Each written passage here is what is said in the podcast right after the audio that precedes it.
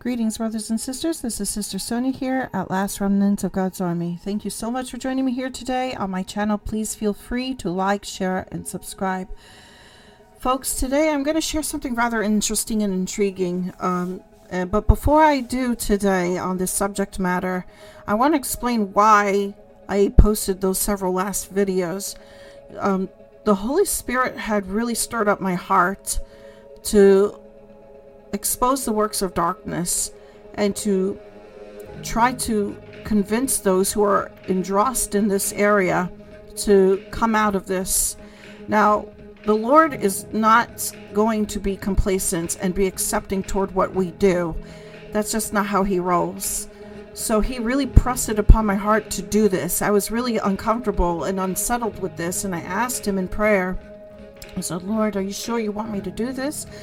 Uh, because uh, I'm not comfortable with this. But please give me strength if you if this is what you want. And he was very adamant about it. So the past several days prior to me making these videos, these past several videos, um, were in reflection of trying to get me to understand what he's doing, but I couldn't fully understand at the time. So after I did these videos, I went back and prayed. I said, Lord, if I may ask, why did you cause for me to do these videos? It's not in my element and in my nature. Well, basically, he didn't answer me by speaking in a still small voice. He did it inaudibly, so to speak, and led me to understanding why he did what he caused for me to do, what he wanted for me to do. So you see, it's not a, a, a mere measure of me just doing what I feel like and expressing my opinions, my thoughts, my my uh, you know whatever he wants me to do the working of his will, which is to help to shake up a lot of people who are complacent in these last days. And it's not just Muslims, it's everybody who is complacent, even Christians, Catholics, I mean, everybody who's complacent in the realm of religion. And there's a big spiritual war going on behind all this. And therefore, he wants to make sure that everybody who's his is completely awakened spiritually is completely uh, getting themselves ready when Jesus, Yeshua, does come back a second time. And he will. He, uh, when I had my experience of seeing him the first time, I was taken back so deeply and severely humbled so deeply. I did not know what to say to him. His power and his presence was so amazingly powerful. I could not compete with him if I wanted to and tell him you're a wrong God. No, I felt his presence. It was supremely powerful to the point where I was severely humbled and I let him do the talking. I did not know what to say to him. So, with this regard, he commissioned for me to do this and to which is to spread the gospel and to expose works of darkness because he knows that I, for those who don't know uh, for many years prior to me getting saved over to Jesus Christ himself, I was involved in Satanism. I was involved in witchcraft. I was involved in occultic practices, just like the one you're about to see today. And it's a very dangerous form of practice because it destroys, it's all about destruction. And so, for those who are invested and involved in that too, I pray too that they come out of this stuff too and come back to the saving knowledge of Jesus Christ. He's the one who will save you. You know how many witches and warlocks and sorcerers and Satanists and all the sort have gotten saved because of Jesus? He made his presence known. And even to the Muslim people, you know how many times I hear testimonies about Jesus revealing himself to those who go to sleep at night? They don't expect for him to come. He did the same thing with me. I didn't expect for him to come. I was expecting for someone else to come, even death. But he came for me, he rescued me, and he saved my life. He spared my soul from perishing. And here I am today, testifying on the Word of God, testifying on the truth, while exposing the works of Satan. That's why I do what I do. And I love the Lord with all of my heart, my soul, my spirit, and my might. And I'm going to continue to do the working of the Lord as long as it takes until the very last breath of my life. Amen. So, with this said, beloveds, I want to introduce you to another subject matter, an issue that is happening. This is a newfound, you could say, uh, problem within Christianity and Islam. It's called Chrislam. I'm sure a lot of you heard the terminology, but not too from too really too well aware of what's embedded in it. We're gonna go through it, and we're gonna listen to also some videos about who the Antichrist is through the biblical perspective from the Bible's understanding. Okay, and we're also going to take a contrasting factor through the what the Quran says as well through several videos. Uh, amen. So I'm sorry for the blurry blurriness, but it's basically saying, and I have another uh, thing for you. Uh, I'll just go to the next one. So basically, what it was saying is Chrislam. What is Chrislam exactly? Well, Chrislam is an attempt to secretize, secretize Christianity with Islam. Now, while it began in Nigeria in the 1980s, the Chrislamic ideas have spreaded throughout much of the world, to, and even so today. Now, the essential concept of Chrislam is that Christianity and Islam are compatible. This is what they think. Uh, that one can be a Christian and a Muslim at the same time. Now, Chrislam is not an actual religion, okay, of its own, but it's rather a blurring of the differences and the distinctions between Christianity and Islam. So it's just mixing up the c- core values of what Islam entails and what Christianity entails. This is a very dangerous form of teaching. This is a very dangerous form of quote unquote religion, if you even call that. I don't even know what to call this, honestly. But this is a very f- dangerous form of teaching. This is why, for my Muslim friends, a lot of you who, who turn to Christianity do not bring Islam into the picture. You leave everything behind to start anew when you become a, a follower of Jesus Christ. When you come to Christianity, do not bring Islam in the picture. I'm telling you this because a lot of uh, people make a mistake on this part. Now, advocates of Chrislam point to facts such as Jesus being mentioned 25 times in the Quran or Christianity and Islam having similar teachings on the morals and ethics, which is slightly so to a certain degree it is true, or the need to for the two largest monotheistic religions to unite in order to fight against the rise of atheism and alternative spirituality. That's like New Age movement. Now, Chrislam is viewed by some of the solution some as a solution for the ongoing conflict between the Western world, which is predominantly wholeheartedly Christian, okay, and the Middle East, which is wholeheartedly and predominantly of Muslim or Islamic culture, okay. Now, while it is undeniable that there are many similarities in between Christianity and Islam, even Judaism, okay, for that matter Chrislam ultimately fails because Christianity and Islam are diametrically opposed against one another, and, and, especially on the most important issues regarding the identity of who Jesus Christ really is. Now, true Christianity declares that Jesus is God incarnate and also that he is the Son of God, the Son of Man as well. He is the three per- part persons in one. And so for Christians, the deity of Christ is not negotiable, for without his deity, Christ's death, Jesus' death on the cross, would not have been a sufficient thing, uh, a form of atonement, of a sacrifice for all the sins of the entire world. Read that in First John chapter 2, line 2. So therefore, there's a con- stark contrast with Islam and Christianity on that regard alone. They don't believe, Islamic people don't believe that Jesus died on the cross for us, but they do believe he died and then he was resurrected and that Allah took him to heaven. That they don't they deny that he had to die for our sins. He was the past to us as we understand also from the Jew, Judaic perspective, he is the Passover lamb from the for, um, but the Jews too have a problem with declaring that Jesus is Lord and Savior. That's why the Muslims you know they they take that side of Judaism and kind of roll with it. But keep in mind, to my Muslim friends, even to the Orthodox Jews, the rabbis got that wrong. Even to the Jews, they got that wrong. The Messianic Jews, however, stand in agreement that Jesus, Yeshua, is in fact the Messiah, the Messiah, and that he is in fact the Savior of the world. And so they do take upon the Christian values, but they also retain the Jewish customs as well, according to what the Old Testament says, the Torah states. Okay? So there's a difference between that. Uh, there's a different sects with when it comes to um, um, the values of Judaism. There are different types of Jews in there, just like there are different types of Muslims, just like there are different types of Christians. Now, keep in mind, Islam ad- adamantly rejects the deity of Christ, as I said earlier.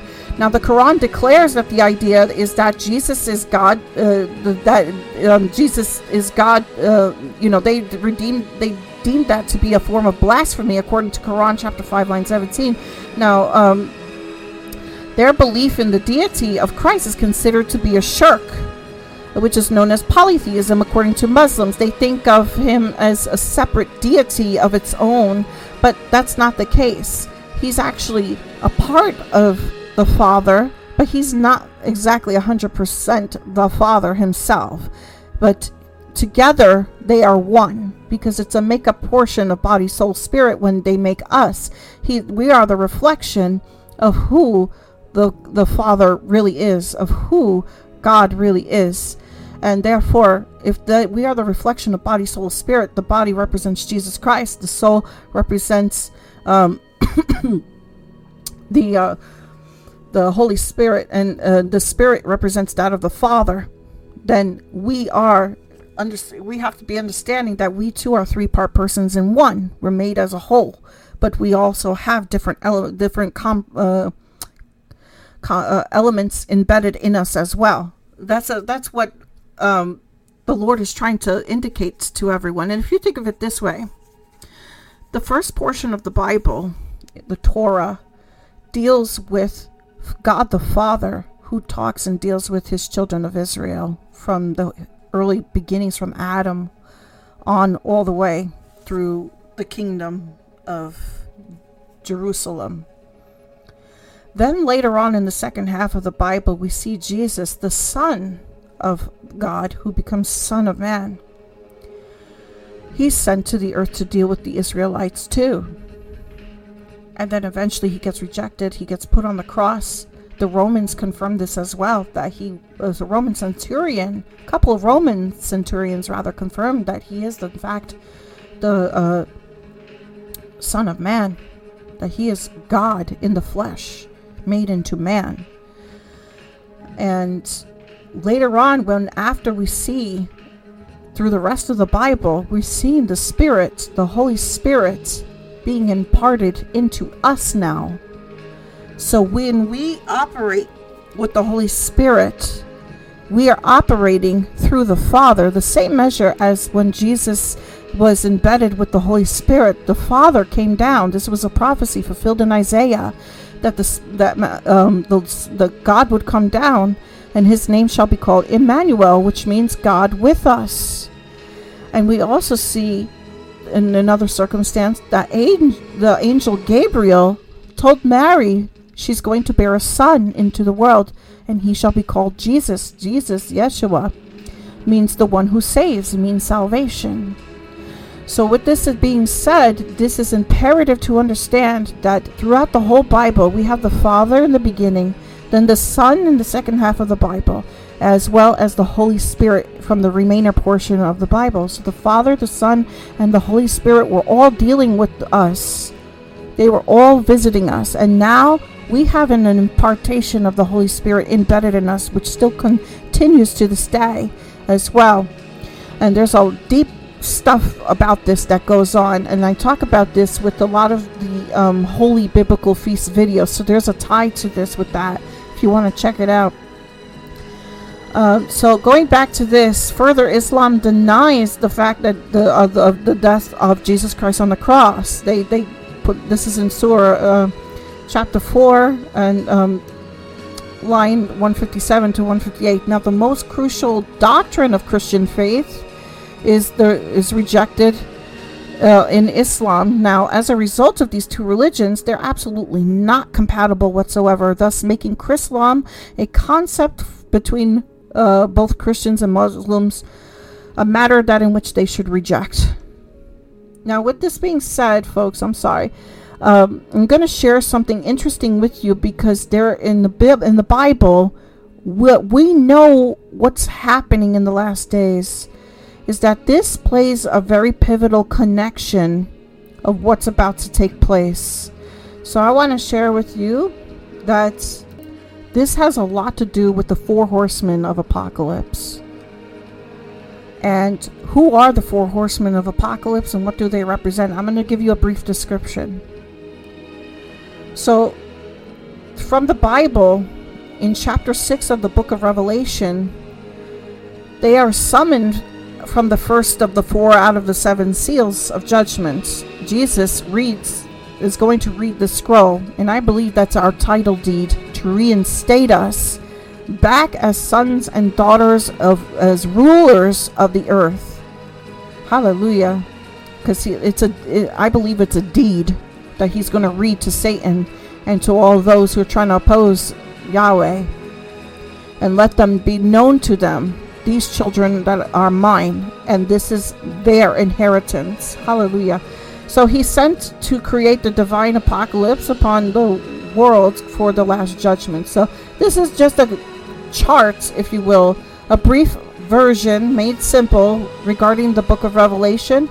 So we see the first couple of jo- uh, chapters, the first chapter 1 was talking about the glory of Jesus Christ according to the vision of John, what he had saw when he was in the Spirit. The Holy Spirit was definitely upon him. So therefore, he visited the kingdom of heaven in his spirit while he was in prison in, in the island of Patmos. But his spirit ascended to heaven to the throne room, and he saw Jesus Christ in his true nature and his true form. And a lot of you could attest the same thing that in which John saw is what I saw. He was very, he had this glow onto him. And this same thing Moses saw. He had this glow on him that was so bright that it, you know, if you were a sinner, this would kill you. Excuse me. So this is what caused for John to fall on his face because he was afraid this blinding light would kill him. But the Lord came to him and, you know, he told him, Fear not.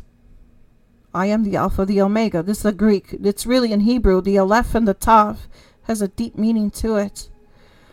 The Aleph represents in Hebrew strength, like an ox. The Tav represents that of a cross in the ancient Hebraic um, symbol.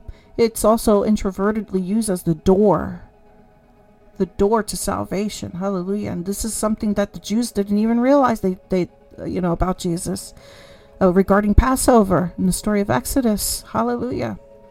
So Jesus introduces himself in his true form to John. Then he sends him to write letters to the seven churches. This is in chapters 2 and 3 of Revelation. And they do a critique. Uh, the Lord Jesus, he, King Jesus, he does a critique on the churches based on how where they are at in their spiritual level of faith, where they're going wrong, and what they need to do to correct themselves in order to receive, receive salvation when Jesus comes back.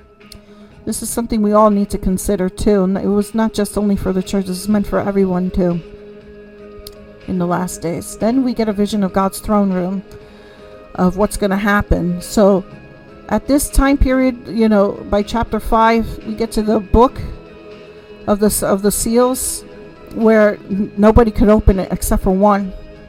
And that's the lamb who had been slain. Who's the lamb? The lamb is Jesus. Did not John the Baptist say in the Gospel of John, Behold, the Lamb of God who takes away the sins of the world. Hallelujah. This is deep, heavy stuff, folks. Then by the time we get to chapter 6 is where I want to focus in on.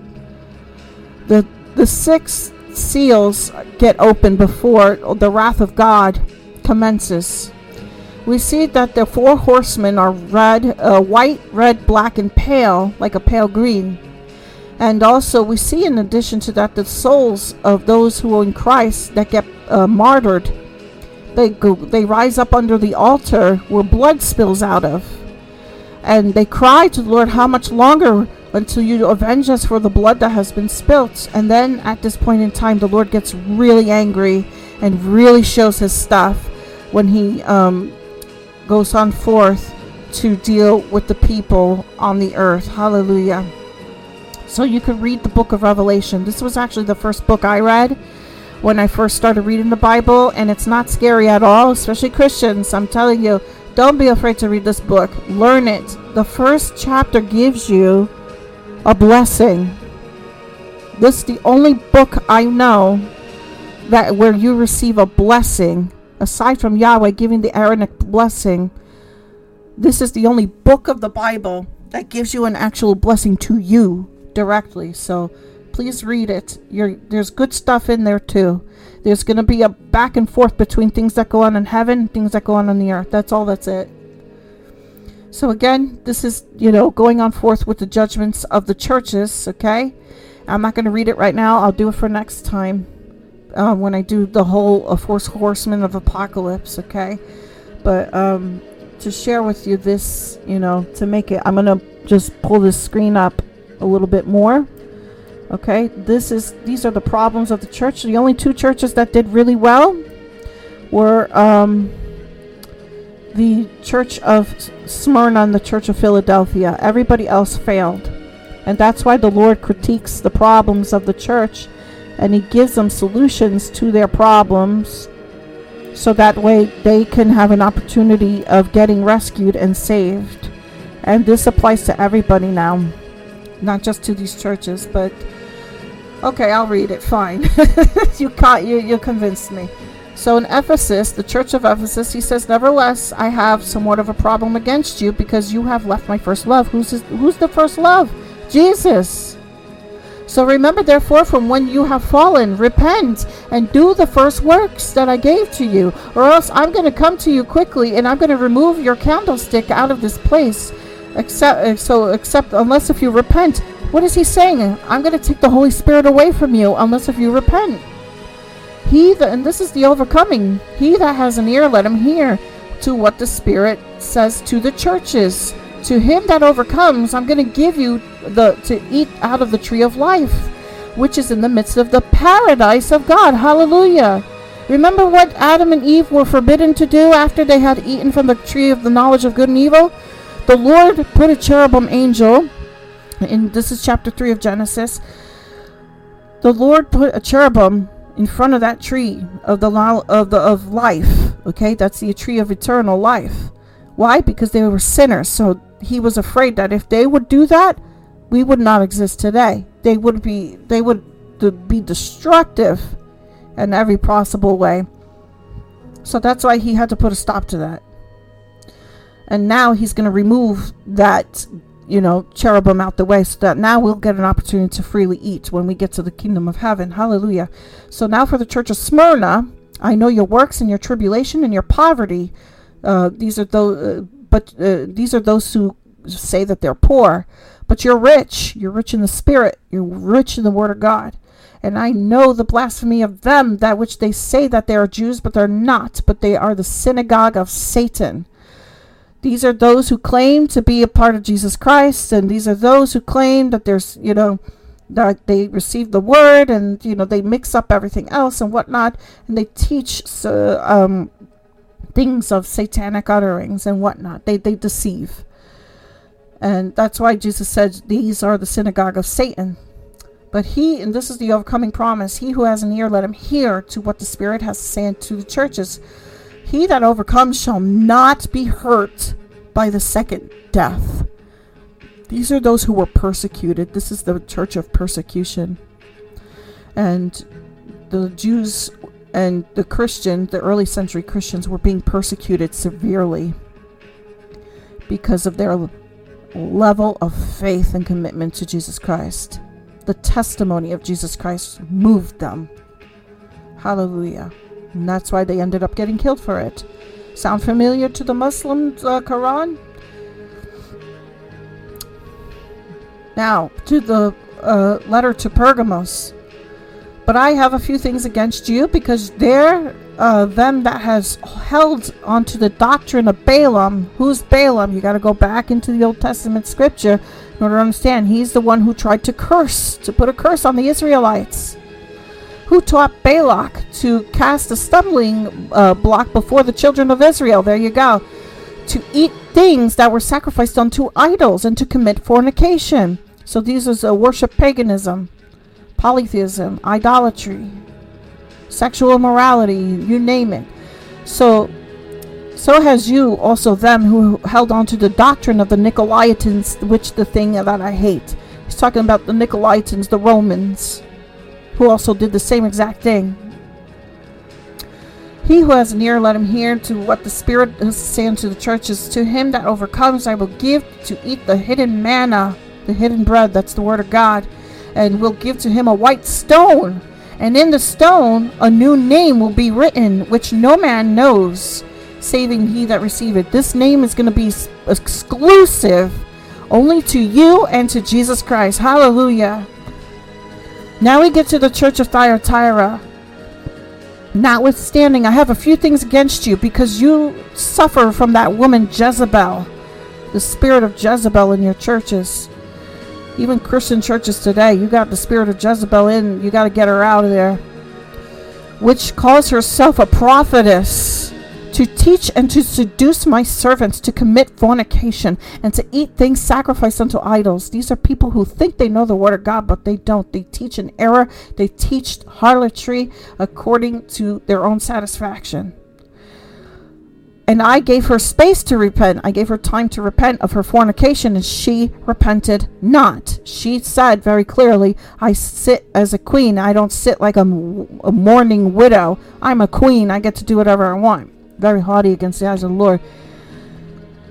Now, he that overcomes, however, those who are stay faithful and keeps the works until the end, to him I'm going to give the power over the nations. Do you know you're going to co rule and co reign with Jesus Christ? Hallelujah. He said it very clearly. I'm going to give you power over the nations. You get to an opportunity to be a ruler with Jesus Christ. Hallelujah. And he shall rule with them with a rod of iron. And the vessels of the potter shall they be broken to shivers, even as I received of my Father. So you get to exhort the same type of things that Jesus Christ as a king gets to do. He will tell you who will get to do that stuff as your reward when he gives the reward. Hallelujah. To the church of Sardis, be watchful and strengthen the things that which remain, that you are ready to die for. That are ready to die. I have not found your works perfect before the Lord. These are those who are losing faith. These are those who are just questioning everything the Word of God is saying. He says very clearly, Here's your reward. He that overcomes, the same shall be clothed in white raiment. You're going to get a white robe, folks and I will not blot out his name. Your name will not be blotted out of the Lamb's book of life. Hallelujah.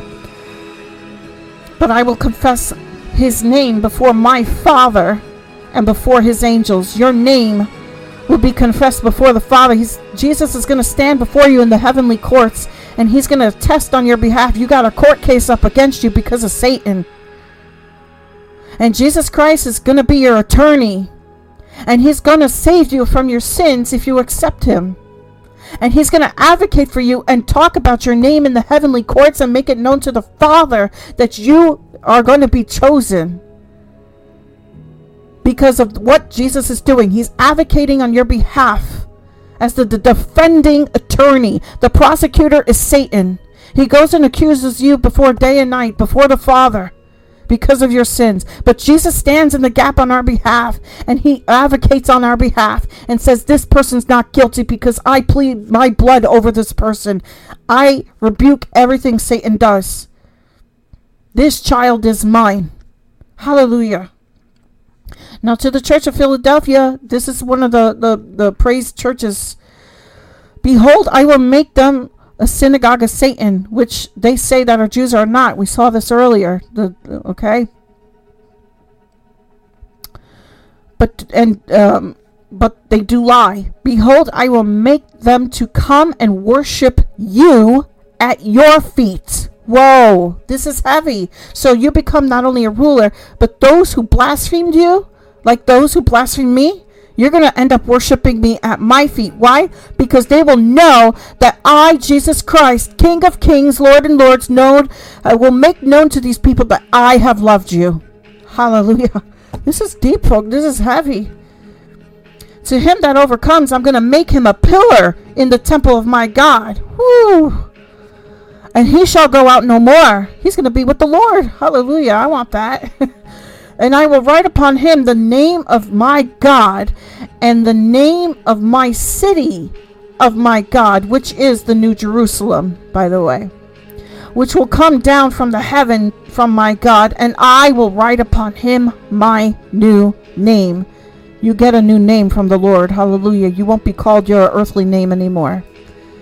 This is a whew, you get a new whole new identity, folks.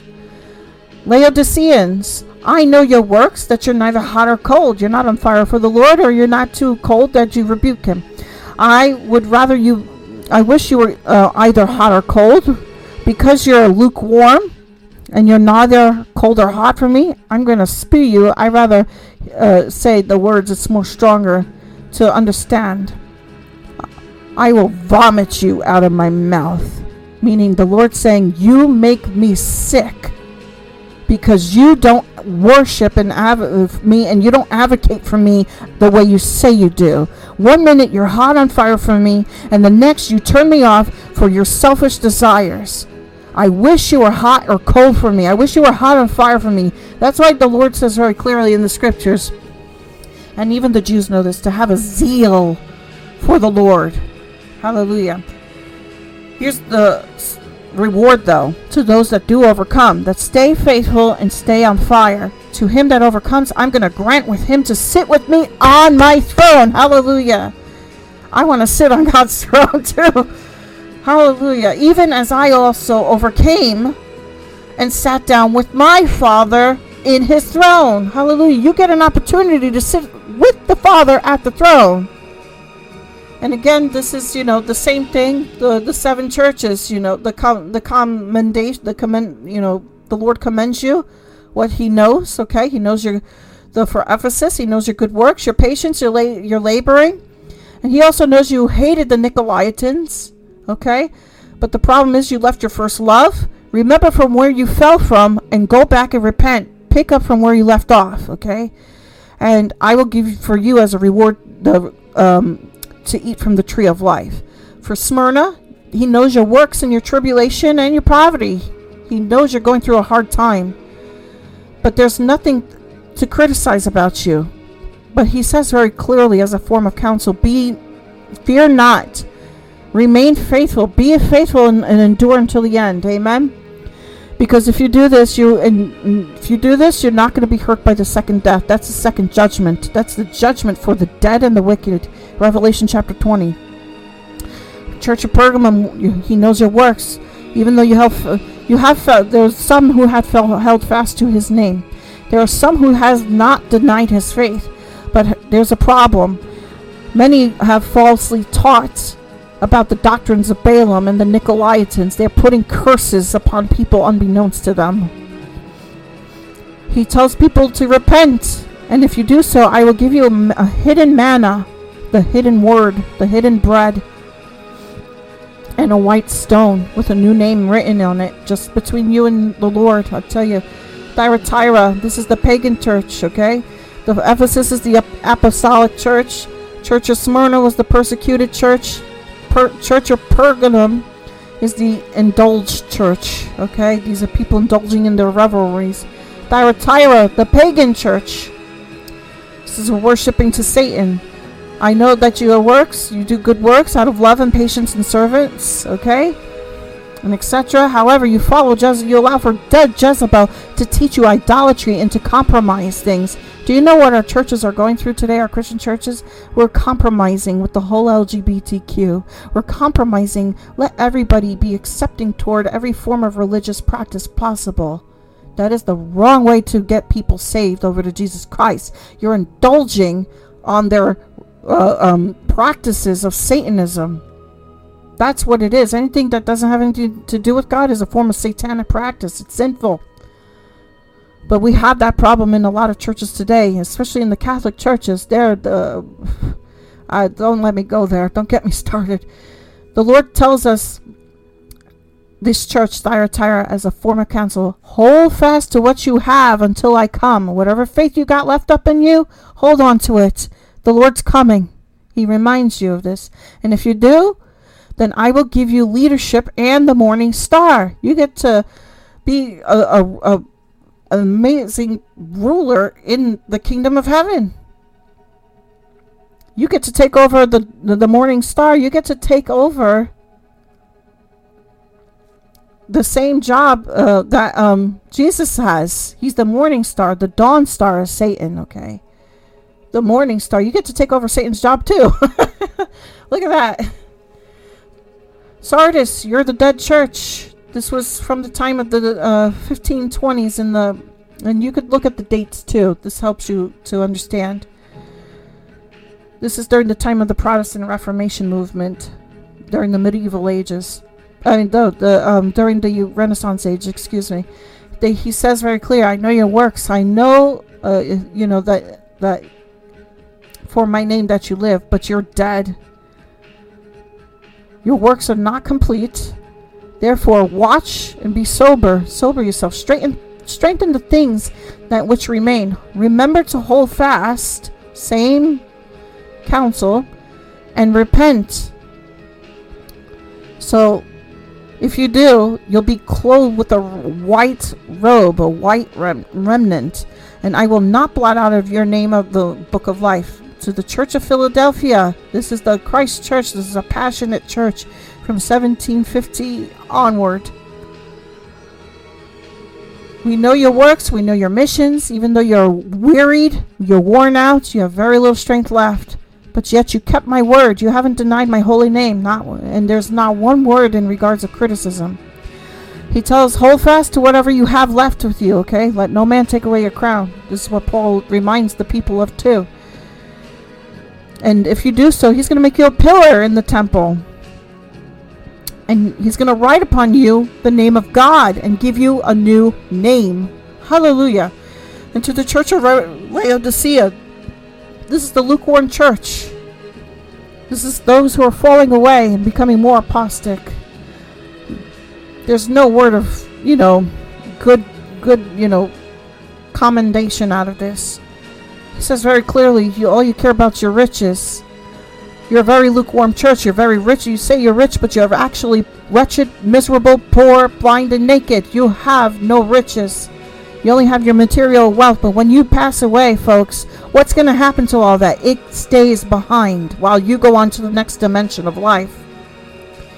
He counsels you to buy gold that is tried in the fire, and he in a white robe to clothe you. Your nakedness and shame and guilt is being exposed. Your spiritual side of you. You're spiritually naked. You have no spiritual clothing on you. Get gold refined in the fire. Repent. Be zealous for the works of the Lord and repent. And if you do so, I will give you an opportunity to sit with me on my throne. Jesus is giving us an opportunity for a lot of these things. Amen. So this uh, is a rough chart of the book of Revelation, although I don't agree with everything that it's showing here. But this is just a rough idea uh, for now. I'm I just and you know, in the midst of this, if you could see here, I'm going to zoom in quickly. Okay? as we go through this. I know it's hard to see. I'm sorry. I'm just going to zoom in here. So the ma- this is like a rough map, all right, of what Jesus did. I just read to you this part. We're not getting raptured, just to let you know. We're going through the tribulation. We the the first seals are going to get broken, which is where I'm going to focus in on a little more. And then once Jesus, you know, sends for us the last Trump, I believe, is where you know it's possible that around the you know end of the trip toward the end of the tribulation period is where we're gonna be seeing Jesus Christ. So he has the seven trumpets. Now during this time, we're gonna see an impersonation of the satanic unholy trinity. They're known as the unclean frog spirits that reflect off of here, as you can see on the map toward the right side. Okay, your un- your unclean frogs right here by Revelation 17, the bowls. Okay, those are your unclean spirits. And out of this will come forth the dragon who was cast out of heaven in chapter 12. Read Revelation chapters 12 and 13. Who give credence to, who gives authority. Satan's going to give authority as he persecutes the woman, which is Israel. And the remnant of the woman is the saints of the Most High, those who are believers in Jesus Christ. He's going to give authority to the beast. The, there's the beast of the sea, the beast of the earth. Okay, the beast is the Antichrist, the beast of the sea, and the beast is a false prophet. Okay, just to let you know, and then all this will, you know, come to its end. You got to read the Bible, though, folks, in order for you to understand what is going on, and you have to go back and forth between the Bible books in order to understand. You could read it first as um, the um, as as such, and then after when you read and you want to discover certain things about it, you're gonna have to go back and forth. Daniel plays a pivotal role with the Book of Revelation. So, but again, I don't agree 100% with this map per se, although it's nicely done. But anyhow, so we're gonna we're focusing on the seven seals okay, of the book of Revelation. And this is very interesting because Matthew also talks about this too. We're in the beginning of the birth pang stages regarding the four horsemen of apocalypse, as well as getting ready for this abomination of desolation, who is also introductively known from the Islamic side of things as the Mahdi. But to us as Christians, true Christians, and uh, Messianic Jews, we know that this is um, Satan in disguise. And so we're going to go through lots of heavy amounts of persecution and hard labor for the next three and a half years uh, after the Antichrist comes on the scene. It's not a seven year period tribulation, it's the last three and a half year period of tribulation. You have to take into account the first century Christianity that what had happened to them when they started accepting Jesus Christ. Okay, there was an antichrist spirit in the midst, using a lot of these Roman emperors to tear down the flames of the testimony of Jesus Christ. And then va- later on, by Emperor Constantine, he issued an edict and a decree to incorporate it with paganism because he wanted to retain paganism and the pagan traditions for the sake of his reputation being put on the line. But he also was intrigued by Christianity too, which was really Reformed Judaism.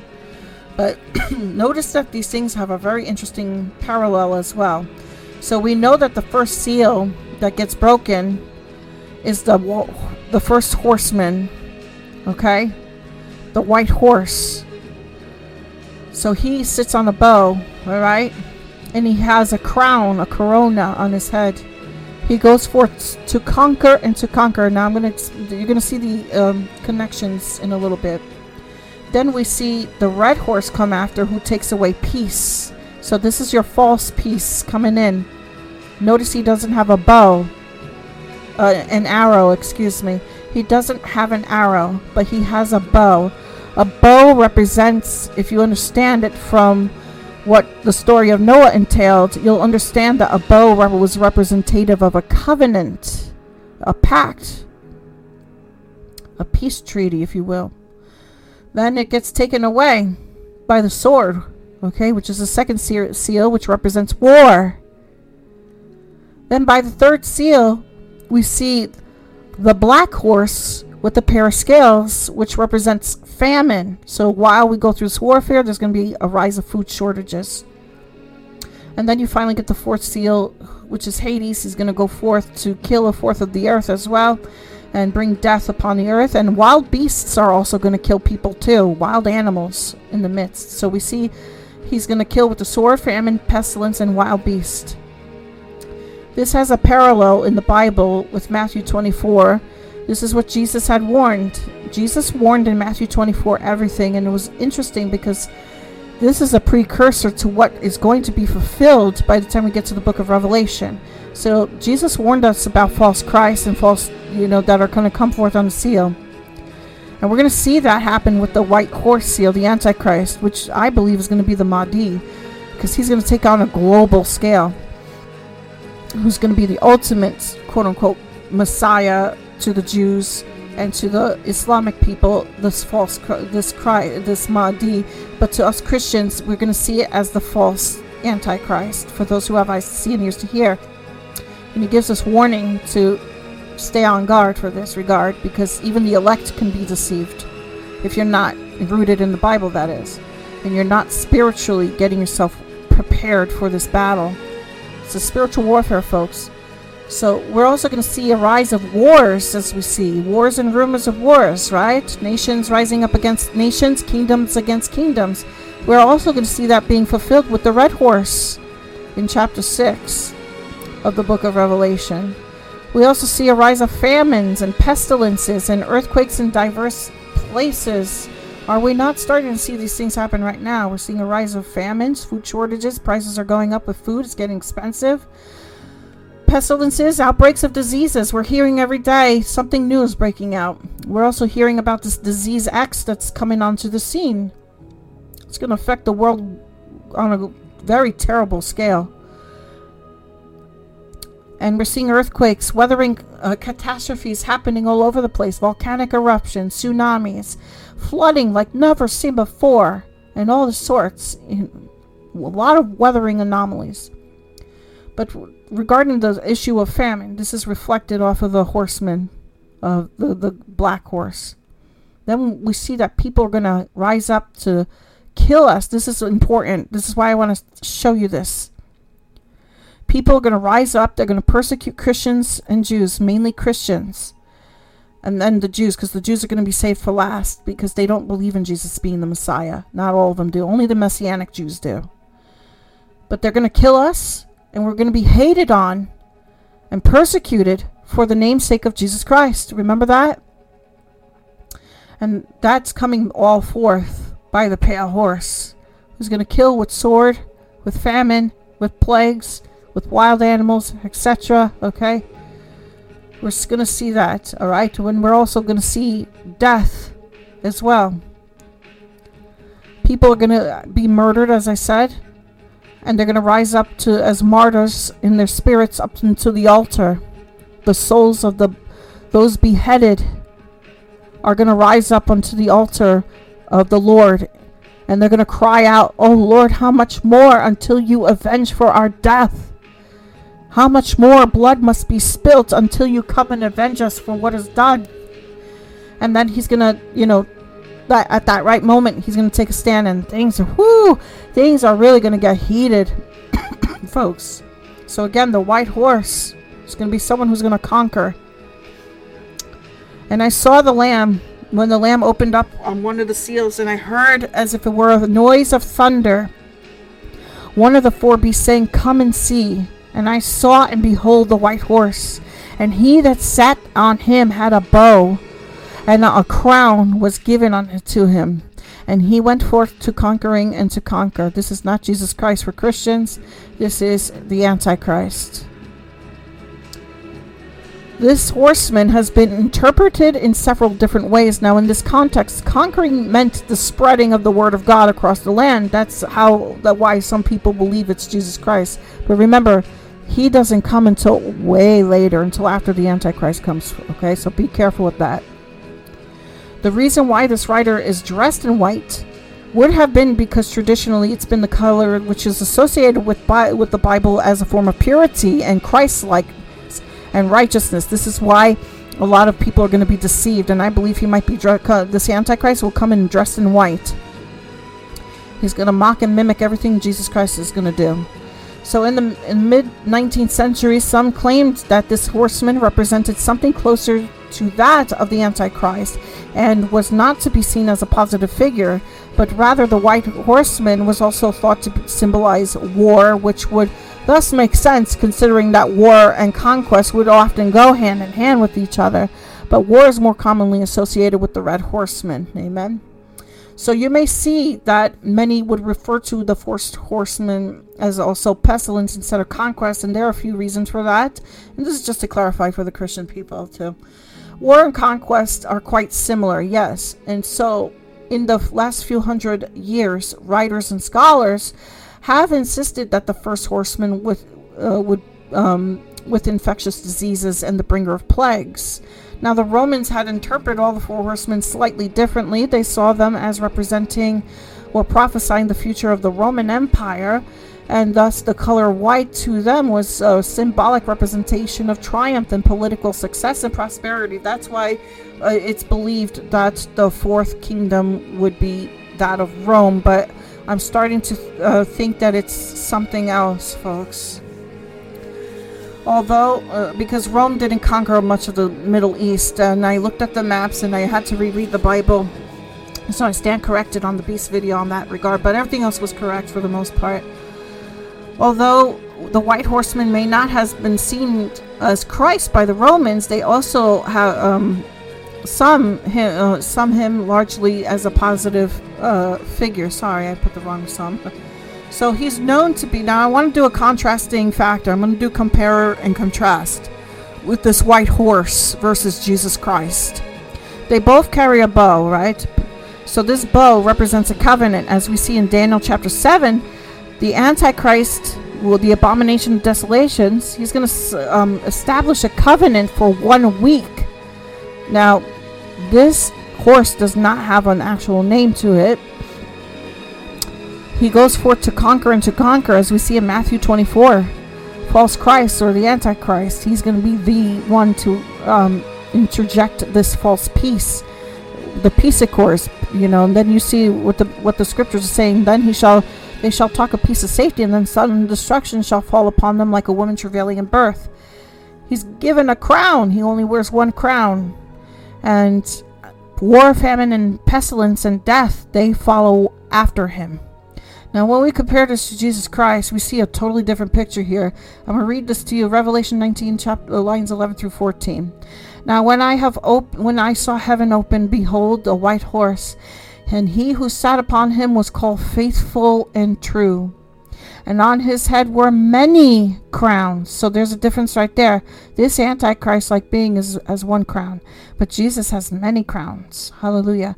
And he was clothed with a robe dipped in blood all right, so he's dipped his blood as a symbolic representation that he have uh, has one he has absorbed the blood of the saints. Okay, because there's so much blood that had been spilt, and two, he is the one who propitiates our sins through his blood, because his blood is precious. Now, his name is called the Word of God. This is Jesus Christ called the Word of God. Attach this to the Gospel of John, my Muslim friends. And the armies of heaven clothed him, uh, um, and the armies of heaven, clothed in fine linen and white and clean, followed him on white horses. So we see that he has a bow but this bow is established as a rainbow or a covenant, which was uh, mentioned in Genesis chapter 6. We see he does carry a sword with him, okay? He's going to war. He's called faithful and true. He has a name. He's also called the Word of God. Jesus is the Word of God. Hallelujah. His robe is dipped into blood, the blood of the saints of the Most High. He's going to avenge them, as we see. He wears many crowns. And in addition to that, armies in the heaven uh, that are clothed in white linen, they follow Jesus in this warfare. So there's a stark difference between this false antichrist who is going to bring peace upon the earth, but instead he brings a lot of calamity and then some, a lot of chaos, versus the Jesus Christ who comes to rescue his bride, and therefore he goes to war against this antichrist. Amen. So we see again in 1 Thessalonians chapter 5 line 3 while people are saying peace is safety destruction will come upon them suddenly as labor pains on a pregnant woman and they shall not escape. These are those who think that they have solutions for this earth. This earth is tainted with evil and sin galore. And these are those who will not escape their judgment because these are the ones who think they have the solutions to the problems on the earth. Do you notice that you hear a lot of climate change going on and these people also are in cahoots with a lot of uh, satanic agendas? They're not going to escape, and neither are those who support them. Now, remember, the Antichrist is going to attack on a religious perspective, and no, it's not Pope Francis. I just put it in there. And it's going to be on the political scheme of things, okay? It's all going to take place in the Middle East, by the way, just to let you know. I just happened to throw that in there. Um, this was uh, something I was going to work on, and but I just threw it in this. But it's not going to be from Rome, guys. Rome actually ha- is inclusive of Christianity and all religions. Why do you think that they have um, this open door policy to all religions? In fact, Pope Francis went out of his way to make the Abrahamic family house, so he's including all religious practices there. The Antichrist, however, hates Christians, hates Jews, hates everything that the Word of God stands for. And what is he going to do? He's going to annihilate it. Okay?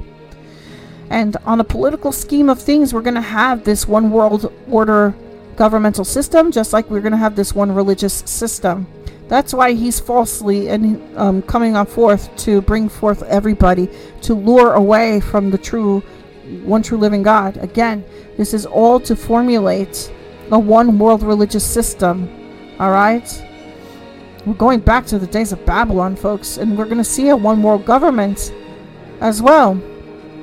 Okay? This is in relation to what Nebuchadnezzar had seen in his dream. We went through four empires. It's going to be like a second uh, revival, uh, uh, but I don't think it's going to necessarily be in, in all 100% Rome for, per se, even though it's attached to the statue.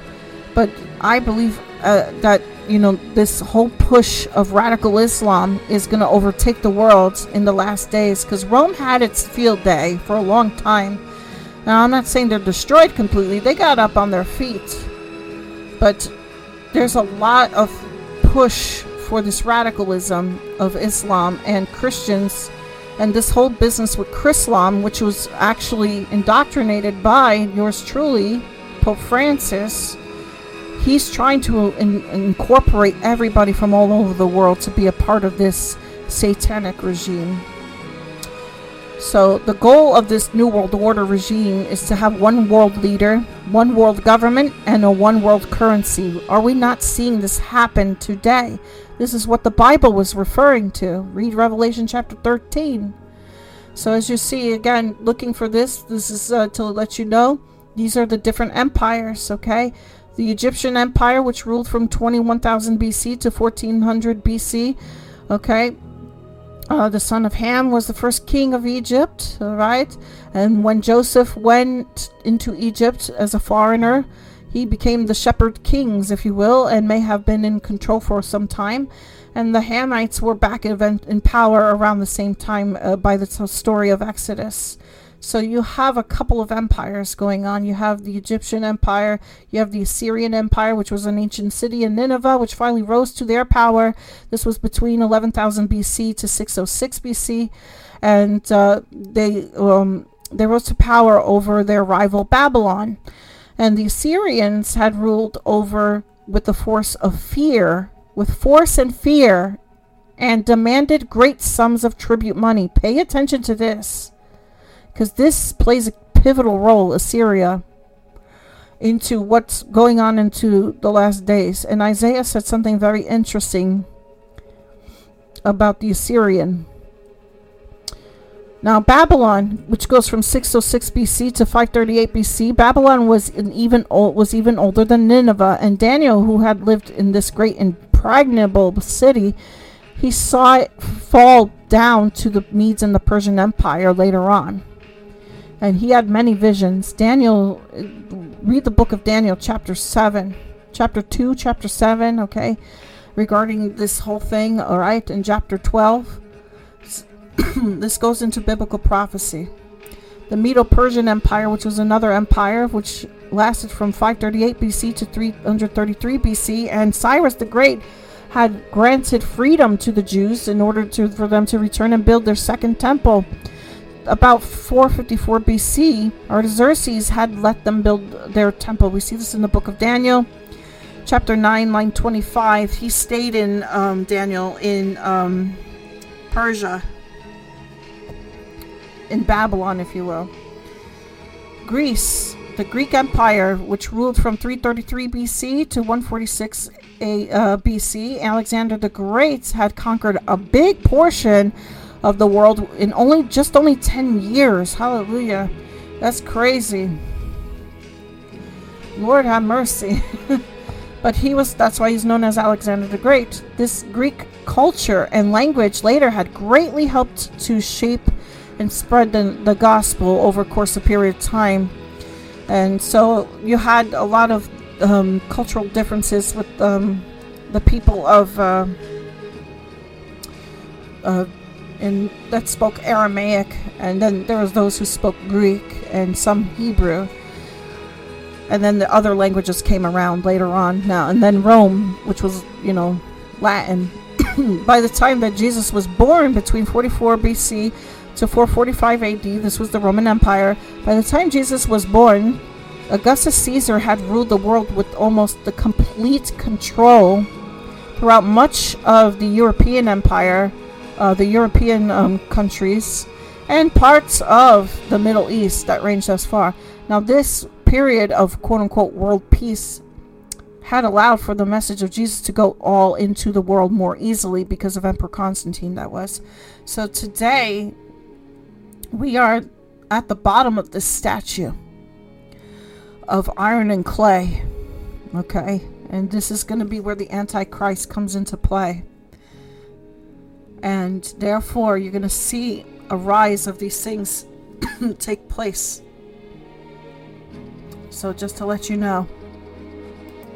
So, with this being said, there's a rise and a clashing of what's going on in the Middle East between Islam and uh, uh, Islamic nations and Israel.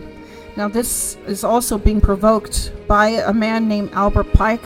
So, I'm going to show you, with this being said, this whole why the Islamic people are against quote unquote Zionism, which there is, but and so you're going to see this act of Zionism versus Islam. And I want to watch this video with you because this is a very interesting video.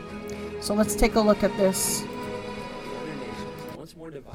issue will be constrained to fight to the point of complete physical, moral, spiritual, and economical exhaustion. We shall unleash the nihilist and the atheist, and we shall provoke a formidable social cataclysm, which in all its horror will show clearly to the nations the effect of absolute atheism, origin of savagery, and the most bloody turmoil. Wow. Now that sounds intense. What's up guys and welcome back to the channel. Today, we're going to be talking about a certain individual that I believe has the key information as to what's going on in Israel. Now, I'm not really going to be going into extreme depths of what's happening over there because you guys already know. But I will be sharing information with you that I guarantee very few of you have heard. About three years ago, when I had first started my TikTok journey, I came across the written works of a man named Albert Pike. Albert Pike, according to many historians, was an American author, poet, and lawyer. According to many other sources, Pike was heavily involved in the Freemasons and was a very well-known Luciferian. But we're not here to discuss any of those things about him. We're here to discuss or expose a particular letter or letters that I believe describe exactly what is happening around the world. These letters supposedly predicts World War I, World War II, and World War III. And what's so interesting about this, to me at least, is the fact that it was written in the late 1800s, August 15, 1871 to be exact, which means that these predictions would have come decades before the actual events took place. But let's skip straight to the World War III prediction because I know that's why you're here. The Third World War, it is said to be the last, by Albert Pike. The Third World War must be fomented by taking advantage of the differences caused by the agency of the Illuminati the war must be conducted in such a way that Islam, the Muslim Arabic world, and political Zionism, the state of Israel, mutually destroy each other. What does that sound like? Right off the bat, we can see that this war is between political Zionists and the leaders of the Islamic world. Hmm. Let's keep reading the letter though. Meanwhile, the other nations, once more divided on this issue, will be constrained to fight to the point of complete physical, moral, spiritual, and economical exhaustion. We shall unleash the nihilist and the atheist, and we shall provoke a formidable social cataclysm, which in all its horror will show clearly to the nations the effect of absolute atheism, origin of savagery, and the most bloody turmoil. Wow. Now that sounds intense. I think the key words right here is absolute atheism. This kind of reminds me of what Jesus says regarding the end times in Matthew 24. Then they will deliver you up to tribulation and put you to death, and you will be hated by all the nations for my name's sake. And then later on he says, And because lawlessness will be increased, the love of many will grow cold. Maybe this explains the falling away. I wonder if this is referring to that terrible time in the future where atheism is shown in its complete power. After all, atheism is a stance based on, well, nothing. Atheism is only whatever I say goes because there is no God. There is no objective morality with atheism. So at some point in time, hopefully not the near future, but at some point in time, there will probably be an exponential rise in atheism and an exponential decrease in religious beliefs. Therefore, the majority of those on the earth will be empowered by the spirit of Satan, the Antichrist, probably ushering in a reign of terror led by atheistic leaders. Christians will probably be delivered unto death and absolutely despised by the world. Now, for all you mm-hmm. Christians out there, I know that you can sense what I'm talking about. I know you can sense the hatred that the world has for us, but don't lose hope. This is not to scare you, but to bring this to your awareness. We know that God has not given us a spirit of fear. I believe that hmm. Christians are going to set aside their minor differences and come together as the true body of Christ and become very, very strong. The Bible tells us that to live is Christ and to die is gain. So either way, it's a win-win. The pain we feel here will not even be comparable to the glory hmm. we receive in heaven. I know that's easier said than done, but this is a fact. Let's stay hmm. strong in the faith and encourage one another. But anyway, let's continue to read. Then everywhere, the citizens obliged to defend themselves against the world minority of revolutionaries will exterminate those destroyers of civilization, and the multitude disillusioned with Christianity, whose deistic spirits will from that moment be without compass or direction, anxious for an ideal, but without knowing where to render adoration. Now check this out. Will receive the true light through the universal manifestation of the pure doctrine of Lucifer brought finally out in public view. Now that should automatically tell you what the motive is right away. Listen to this. It says, will receive the true light through the universal manifestation of the pure doctrine of Lucifer brought finally out in public view. I mean, what a blasphemous thing to say. How can you call what is good evil and what is evil good? Satan is not the light.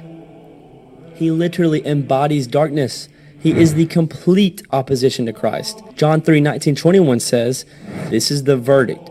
Light has come into the world, but people love darkness instead of light because their deeds were evil. Everyone who does evil hates the light and will not come into the light for fear that their deeds will be exposed.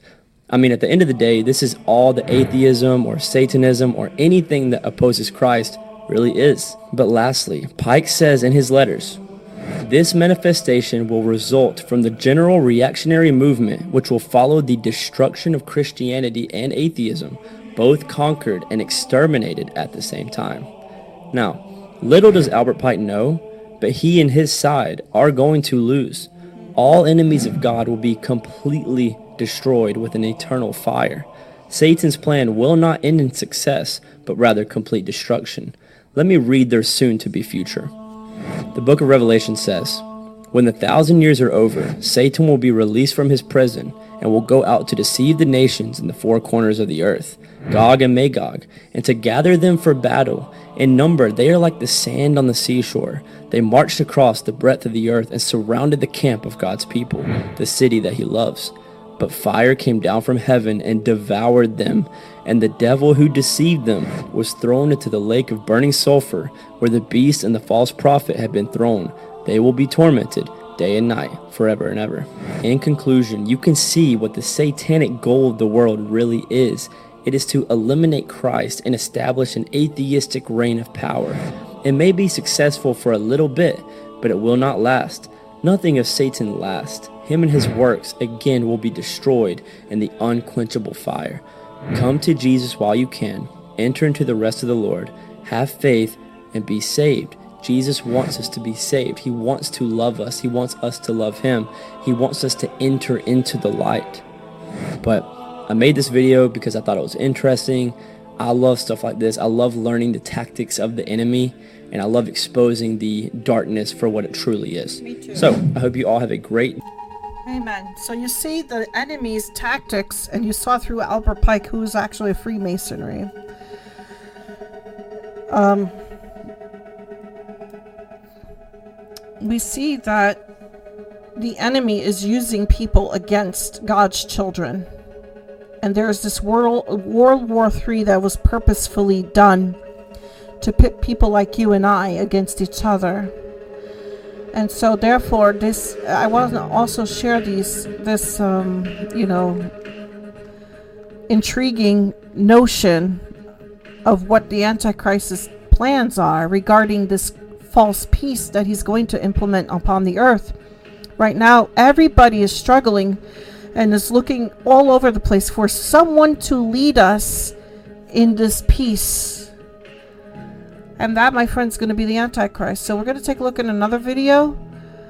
And we're going to see what this Antichrist is all about. Amen?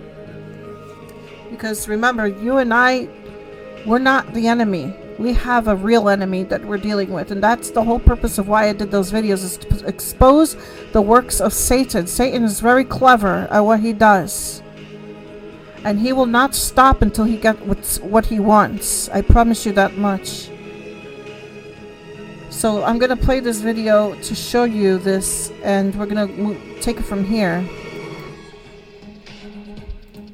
There are wars and rumors of wars that are leading to the potential of World War III. The Bible prophesied there would be massive unrest in the Middle East that would lead to the Antichrist and his temporary peace treaty in Daniel 9:27 written 2600 years ago it says then he shall confirm a covenant with many for one week but in the middle of the week he shall bring an end to sacrifice and offering and on the wing of abominations shall be one who makes desolate even until the consummation which is determined is poured out on the desolate.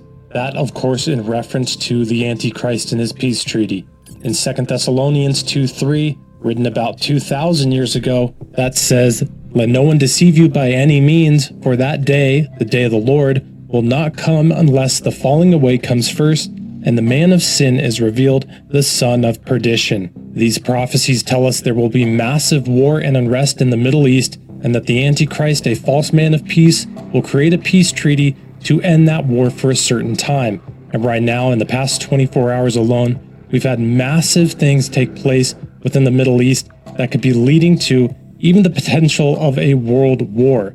Let's take a look at some of these events. Again, this is all within the past 24 hours on October 27th, 2023.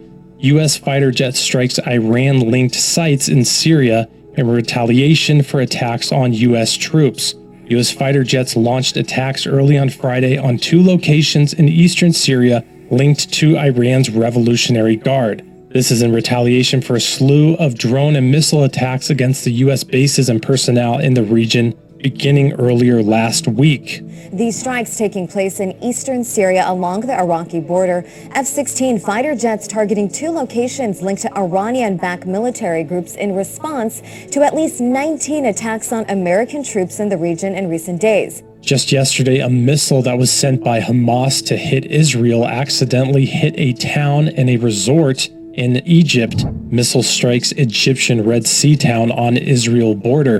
This is starting to affect many nations. Of course, the United States is talking about getting involved, and even China sent an aircraft carrier to the region in case things start to escalate into a bigger conflict. China deploys warships to region amid fears of wider conflict. Matthew 24, Jesus also told us wars and rumors of wars would take place as we head towards the end times. Seems like this is really happening on a worldwide scale more and more. Yesterday, as well, the United States confirmed that 900 foot soldiers were being sent over to the Middle East. Approximately 900 troops have subsequently deployed or are in the process of deploying to the U.S. Central Command area of responsibility. I can confirm that they are not going to Israel and that again they are intended to support regional deterrence efforts and further bolster U.S. force protection capabilities.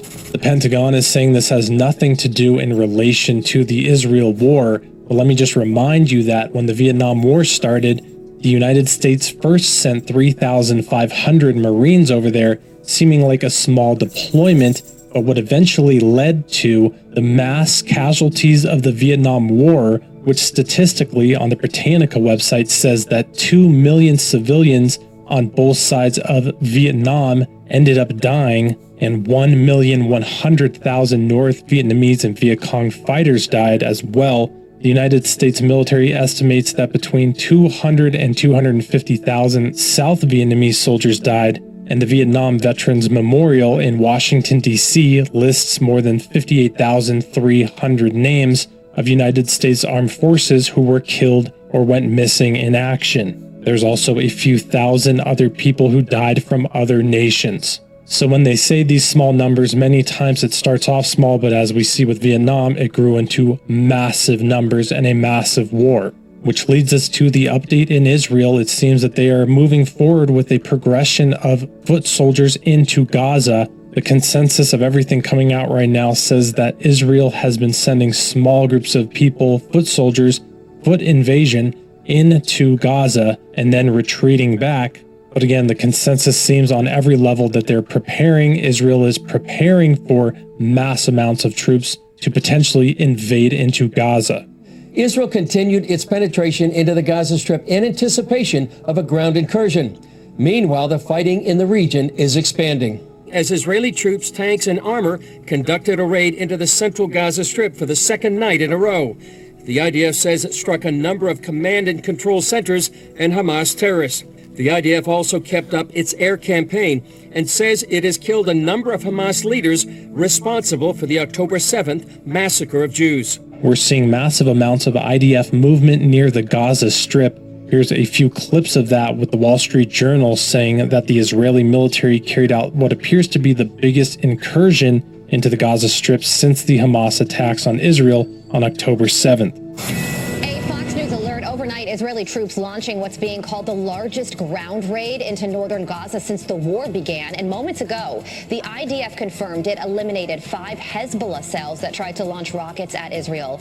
Officials also confirming there are at least 224 hostages being held by Hamas in Gaza but that number could rise. The brief incursion comes hours after the Wall Street Journal reported that Israel agreed to delay a full ground invasion until the Pentagon can deploy air defense systems to protect American troops in the region. Those systems are expected to be in place later this week. All this turmoil in the Middle East and this unrest around Israel is truly setting the stage and could be the ultimate stage where the Antichrist comes in and creates the peace treaty through all this unrest and brings all the world truly on his same page and on his side by creating peace in the Middle East, and then all the world will marvel after the beast and follow him. 2 Thessalonians 2 9 through 10. The coming of the lawless one is according to the working of Satan with all power, signs, and lying wonders, and with all unrighteous deception among those who perish, because they did not receive the love of the truth, that they might be saved. Not only will the Antichrist create peace in the Middle East, he will have false signs and wonders accompanying him, and he will eventually exalt himself to the status of God and break that peace treaty with the with Israel halfway through it. So as we see massive unrest in Israel and in the Middle East taking place, we should be watching for a potential man of peace or person to come and create peace in this scenario. because the Bible prophesied it, it will come. It looks as if this could potentially be this coming to that fruition. This is a pretty cool clip I wanted to add in. It's from northern Israel, where it looks like a massive pillar of a cloud is just appearing there over northern Israel. It's reminiscent, of course, of the pillar of cloud that led the Israelites in the book of Exodus. Pretty amazing. It definitely seems like we are living in prophetic times. Let's keep our eyes open on the times, stay in the word so we're aware of what's coming. Jesus said he gave us prophecy, so we're not caught off guard. Stay in the Word. I pray you all are well. Amen. So while we have this issue going on, it's hard for people of Christianity and Islam to get along together. We have vast differences with each other. As you could see in recent times, there's a lot of political turmoil and uh, going on and a lot of things happening in the Middle East. And this is why I believe that the Antichrist is probably more likely chances going to be someone of Middle Eastern descent. Because remember, the Antichrist is someone who hates Jesus Christ. He hates Yahweh.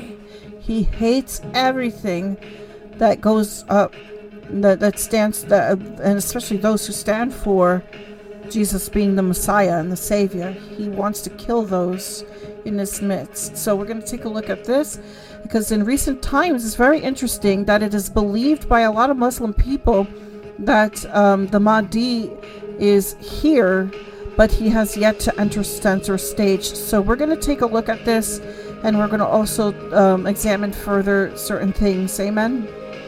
So we're going to take a look at uh, this video prophecy tells us that war, even world war, will come to the Middle East. A false man of peace, the Antichrist, will end it for a short time. This figure fits very closely with the Islamic Messiah figure, the Al Mahdi. This may be exactly what we're seeing unfold right now, and if that's the case, then something big is coming to Israel. First, I want to point out the importance of Israel in the end times prophecy tells us there will be a mass return of Jews to the land of Israel in the end times. Also, the Antichrist will make a seven year covenant of peace with Israel. The temple will be rebuilt in Jerusalem. The Antichrist will also break that peace treaty with Israel, and a worldwide persecution of Israel will result. This ties in very well with the Al Mahdi. We'll get into that in just a minute. Israel will also finally recognize Jesus as their Messiah, Zechariah 12:10 and Israel will be regenerated, restored, and regathered once and for all. The last day's troubles, the end times, is also known as the Great Tribulation. And in Jeremiah 37, it says, Alas, for that day is great, so that none is like it. And it is the time of Jacob's trouble, but he shall be saved out of it. These verses, as well as other prophecies, such as Jesus telling us Jerusalem will be surrounded by armies, or the final end times battle, the Battle of Armageddon, will take place in Israel, all just shows the importance of Israel in the end times. And now we can look at some of the current events going on and see are things leading up to a world war taking place in Israel and to a potential fulfillment of this final end times prophecy in Israel. Different rumors are flying around of Israel getting involved and saying that they back and support Hamas. Two weeks ago, China deployed six warships to the Middle East over fears Israel crisis could spark World War III. China removes Israel from their maps. This just took place recently that Alibaba and Baidu have dropped Israel's official name from their digital maps available online. Yemeni rebels also join now in the war against Israel. Yesterday, this article in Eurasia Times says after two super carriers, U.S. deploys nuclear guided missile submarine to West Asia amidst Israeli ops in Gaza. And on top of all this, American bases are being attacked in the Middle East.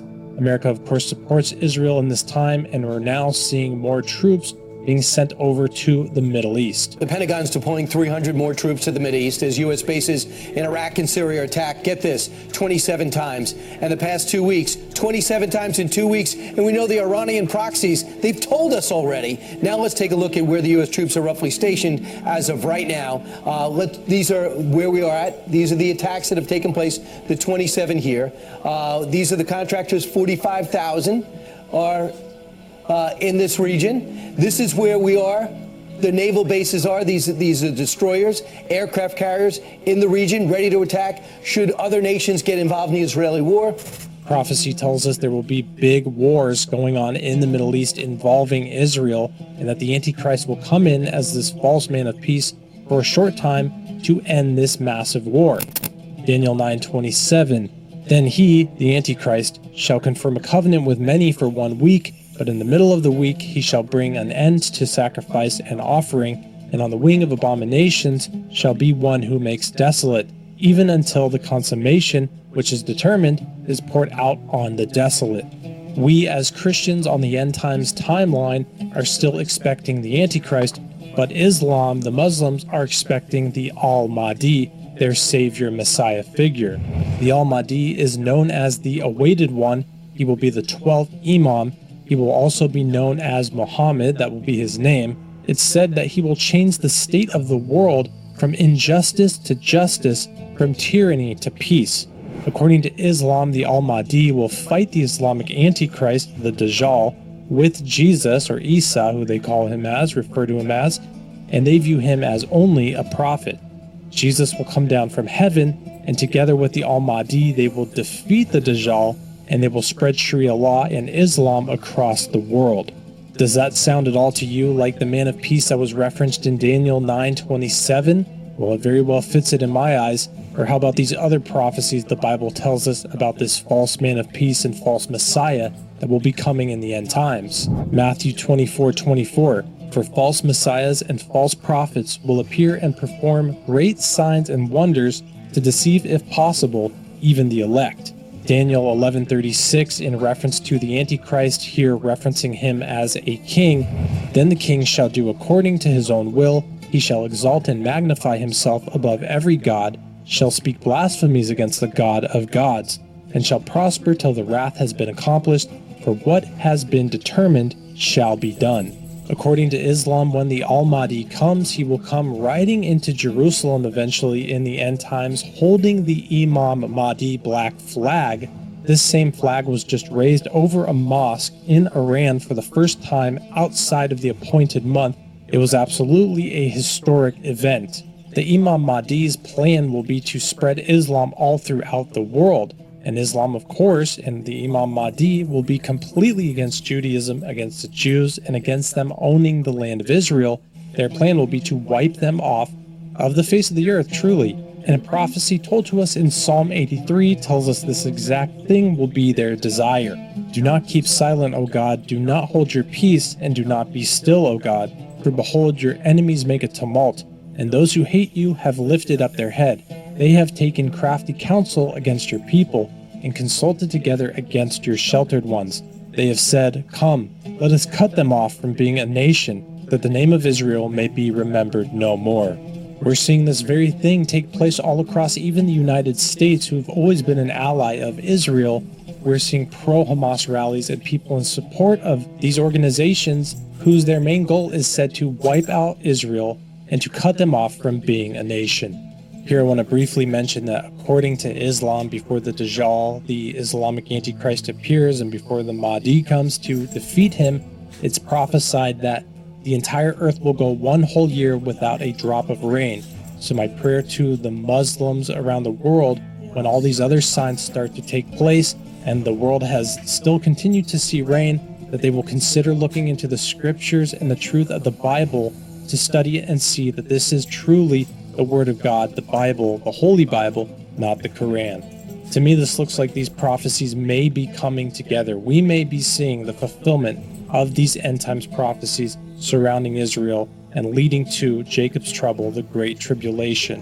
And if that's what we're seeing, then time is very short before the end of the world, and truly it's an important time to get your life and your heart completely right with Jesus Christ. No more verses to show that God truly cares about Israel, He cares about the land, and is truly His heart. And as followers of Jesus, we need to have the same heart for the things that God has a heart for.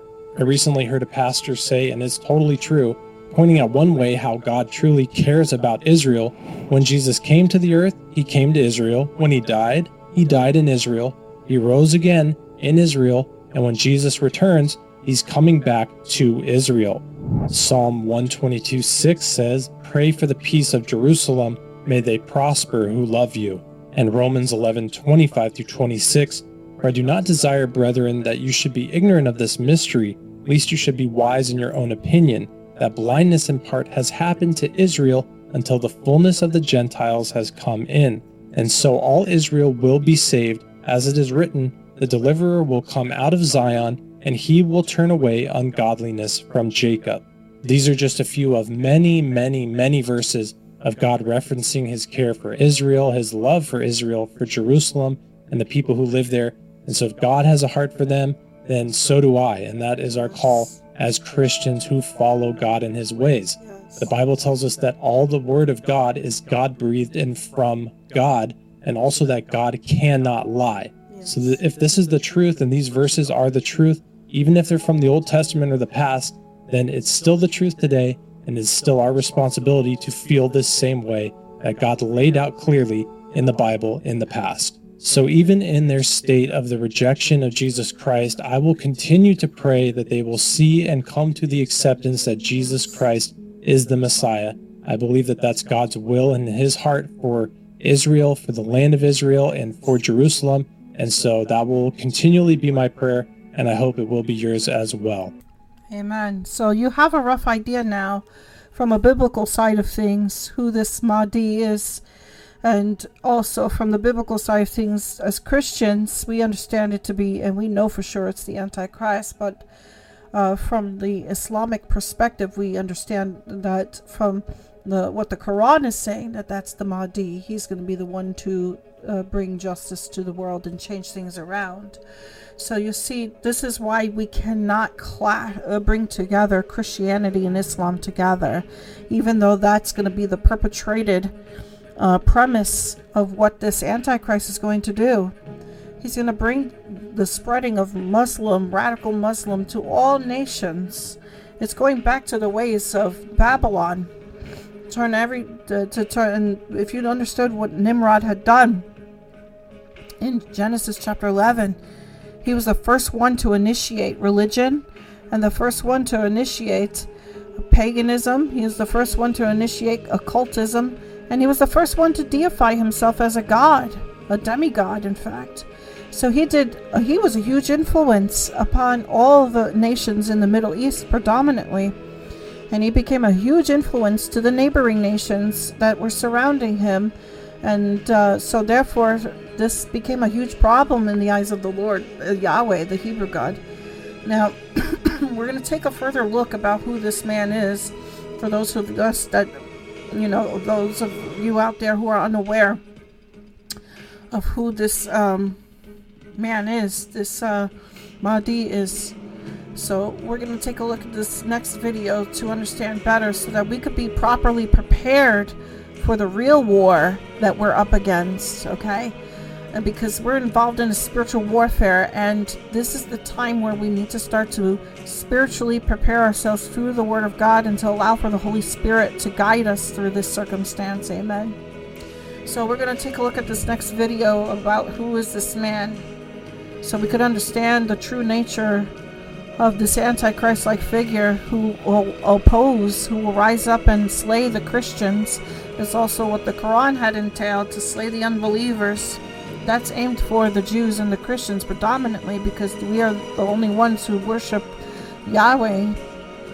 And to the Christians, we worship Yahweh and His Son Jesus Christ. Amen. So let us take a look at this video and examine this together so you understand why uh, Chrislam can never be. Amen. So here we go. What's up, guys? Today we're going to be answering these five questions. What does each religion believe about the creation, God, angels and demons, salvation, and the end of time? So let's begin with number one. What does each religion believe about the creation? We'll begin with Islam.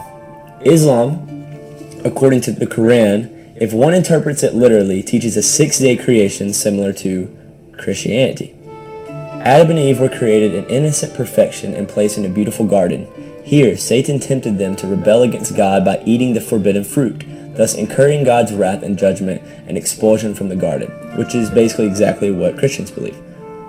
The wicked pre-flood civilization is described at length. Eventually, Noah is told to build the ark, and from its passengers, the entire world has been repopulated. The description of the flood closely resembles the biblical description, with vast rainfall, eruptions, and earthquakes, so it's a little bit different. As to the age of the earth, again, a straightforward reading implies a creation of all things a few thousand years ago, no room for billions of years of evolution. So, in conclusion, they both have very similar stories, but they aren't entirely the same. Both religions differ on their view of how sin entered the world. For example, in the Christian belief, while Adam and Eve received judgment for their sin, there is no hint in the Quran of the curse on all creation as described in Genesis 3. To a Muslim, creation fell out of balance at the fall, but didn't come under the bondage of corruption spoken of in Romans 8:21. So they do not think that one man can inherit the sins of the world, which we believe that is Jesus. So they rely on doing good works and basically just being a good person, being obedient to God. This is how they get to heaven, but we'll talk more about that later. What does each religion believe about God? Like discussed in my last video, if you haven't already, go check it out. Um, both religions believe in one God, but it's a little different.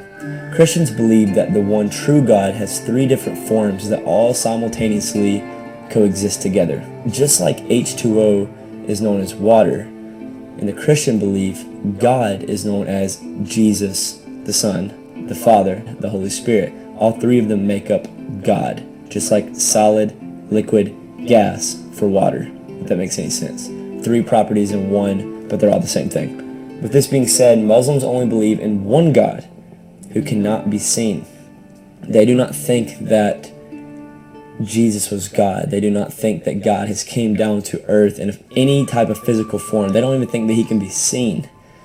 So that's the difference in their beliefs on God.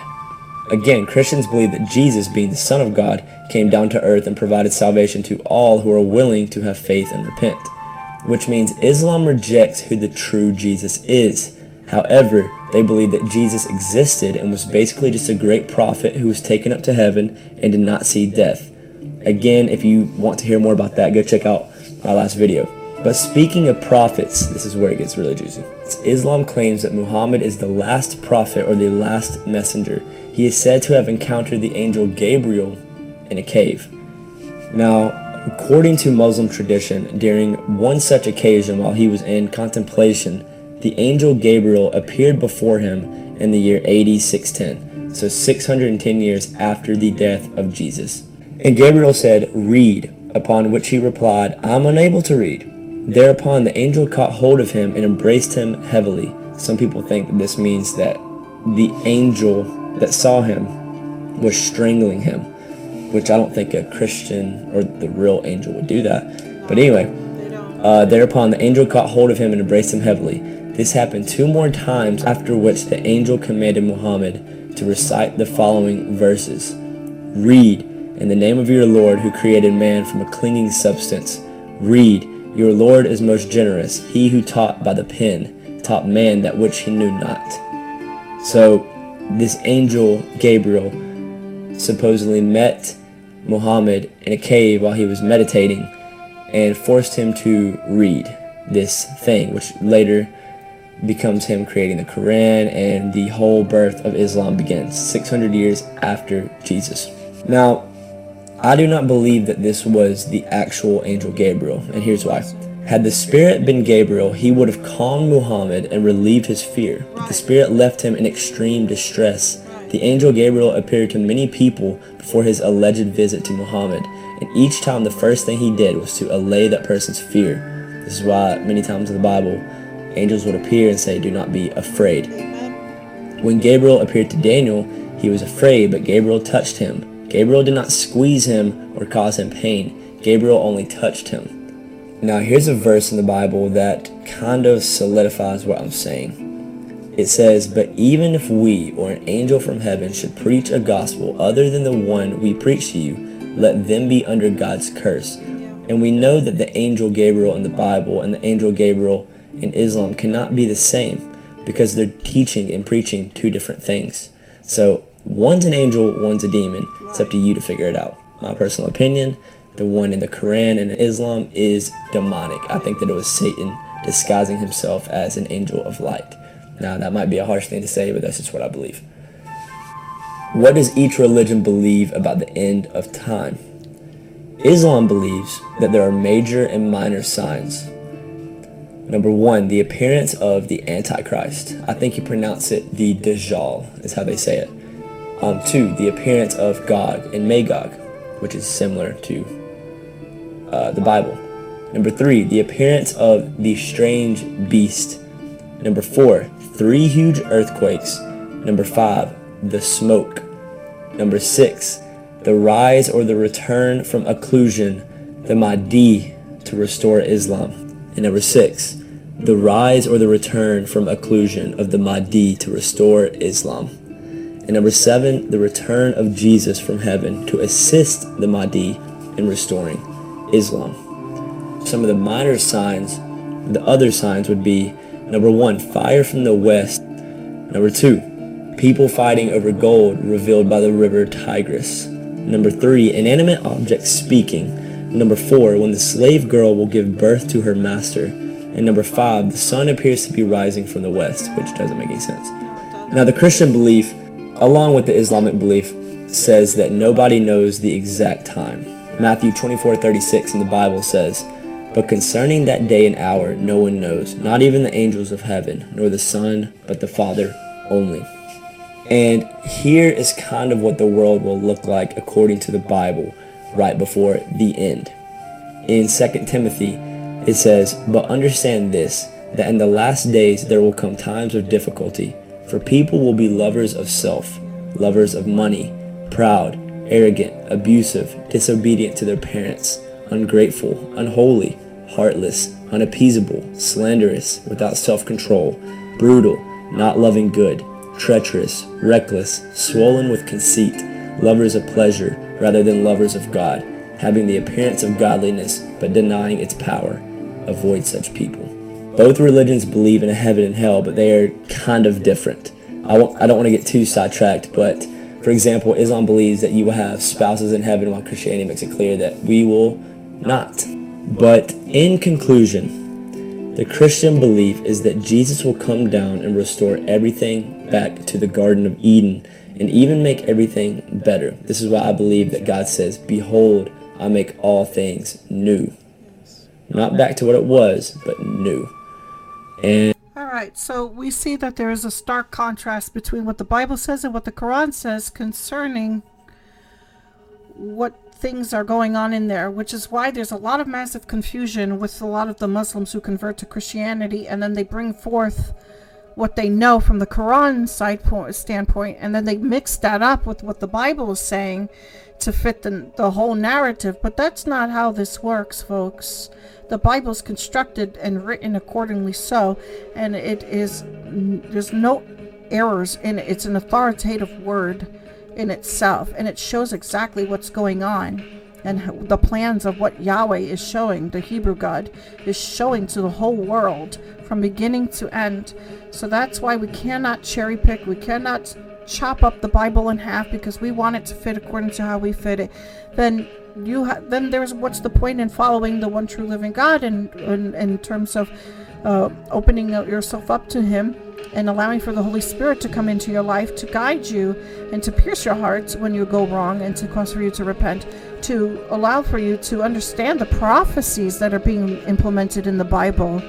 So, therefore, we have to take heed of these warnings so that we are not deceived by the false God, this uh, Antichrist that is coming on into the world. So, with that being said, again, we want to warn people of the coming deceptions in this world, and we cannot mix Christianity along with Islam. It just can't happen, it just can't be. But people want to try to make that work, and that is the most dangerous form of doctrine you could ever do to yourself by putting yourself in that kind of danger. And I warn people about this too all the time. And some, you know, get in my uh, get on my case and say otherwise. And I say, well, you know what? At the end of the day, listen if that's what you choose, that's what you choose. You know, I hope and pray that the Lord will pierce your heart and will cause for you to see things the way that He's showing it to you. And so sometimes I will go through that. Now we're going to see the rise of the Imam Mahdi. Okay? Uh, so there's a lot of things to consider when we, we, as Christians, true Christians, that is, followers of Jesus, as the Son of God, that is, the Son of Man to understand why he gave us those warnings. Amen. As we prepare ourselves in the last days. So we're going to check take a look at another uh, video as another example of studying who this Mahdi is and getting to know who he really is like. Okay. There are, are going to be people who disagree with this, especially those who are uh, very deeply uh, steeped into uh, Islamic culture. they're going to have a hard time understanding a lot of this stuff, but it's my prayer and hope that they start opening up their eyes, they become more optimistic to understanding what's going really going on here. So let's take a look at this next video and uh, we'll get right to the, you know, the next parts. What's up guys and welcome back to the channel. Today we will be discussing the similarities between the Islamic savior, who they call the Mahdi, and the Christian Antichrist. Now, hopefully the information that you're about to hear will shock you, as it did me. So let's get right into it. We know that both religions have prophetic viewpoints. They both have eschatological views. This means they both have their different views and theories on what's going to happen in the future. And just to make things clear, I believe that the Holy Bible is 100% true and it is inspired straight from God. And the only reason I'm even talking about the Islamic savior, the Mahdi, is because I think the Mahdi is directly correlated to the book of Revelation. Let me explain. The Mahdi in Islamic eschatology is a messianic deliverer who will fill earth with justice and equity. He will restore true religion and usher in a short golden age lasting seven, eight, or nine years before the end of the world. I think that seven year mark is kind of interesting. But anyway, the Mahdi, also known as the rightly guided one, is the name given to the restorer of religion and justice, who, according to a widely held Muslim belief, will rule before the end of the world. Now, according to Muslim tradition, the following things I'm about to tell you are true. Number one, Muhammad said the Mahdi would bear his name and rule all Arabs. Tradition states that the Mahdi will descend from the family of Muhammad and will hear Muhammad's name. Number two, he will be the ruler of all Muslims. Number three, he will rule the entire world and everyone will become Muslim. The Mahdi is said to lead a world revolution that will establish a new Islamic world order throughout the entire earth. Number four, it says that he will be loved by all due to his miraculous powers. Now keep that one in mind. It is said that the Mahdi will have control over the wind and the rain and the crops. Under the Mahdi's rule, the world will live in prosperity. And lastly, number five, the Mahdi will be riding on a white horse. Now, hopefully you guys are already picking up on some of these signs, but if you haven't already, just stick along. Now that I've told you things about the Mahdi, let me tell you some things about the Antichrist, the true Christian Antichrist. He will exalt himself as God or above God. He will heed his inner voice above others. He will be hostile towards the true God. He will exalt human logic above faith. So in my mind, that means he's going to be a man of science. He will prosper for a season and be loved. He will not desire women. He will not follow the faith of his fathers. He will viciously persecute Jews and Christians. Hmm. He will think of himself as greater than God. He will become increasingly lawless. He will honor military power above faith. He will love wealth. He will hoard precious things. He will become a man of war. He will wage war on all people of all faith. He will force Israel to ratify a treaty. He will divide Israel and Jerusalem. He will invade Jerusalem. He will enter the restored temple and he will declare himself above God. Now, the most interesting part of the video comes the comparison between the Mahdi and the Antichrist. But before I compare, let me let me just get this one thing straight. Islam claims that they believe in Jesus as Christians believe in Jesus. No, they do not. It is not the same Jesus. They call their Jesus Isa, and their Jesus is not the Messiah. Their Jesus does not have this Savior complex. Okay? Our Jesus or the Christian Jesus does. They are not the same Jesus. They cannot be the same person and same entity if they both have two different lives and completely different um, goals for their existence.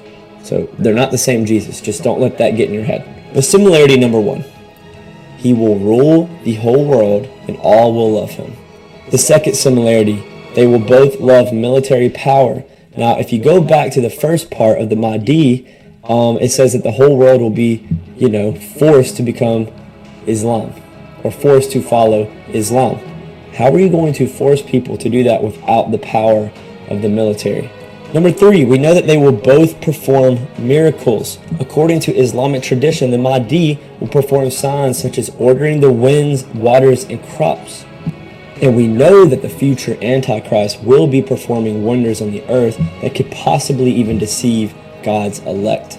2 Thessalonians 2 9 says, The coming of the lawless one is by the activity of Satan with all power and false signs and wonders. I mean, I'm not going to lie to you. If an Islamic man came from out of nowhere and starts performing all of these miracles, it's going to make me think about it a little bit. Now, my faith is not going to waver from believing in Jesus Christ, but I am going to have my eyes on the sky and be like, how is he doing this? From what powers does this come? But obviously, it's from the demonic realm because it cannot be of the one true God, Jesus. Now, those were all of the main similarities, but here is the main difference. And this is the part that completely blew me away. The Mahdi and the Antichrist do not ride the same horse as it appears in the book of Revelation. If you remember, the Mahdi, Islam's savior, will be riding a white horse. So the real question is, who rides the white horse in the book of Revelation? Well, Revelation 19:11 tells us that our savior, the true savior, Jesus Christ, rides the white horse. Don't believe me? Listen to this. Then I saw heaven opened, and behold, a white horse. The one sitting on it is called faithful and true, and in righteousness he judges and makes war.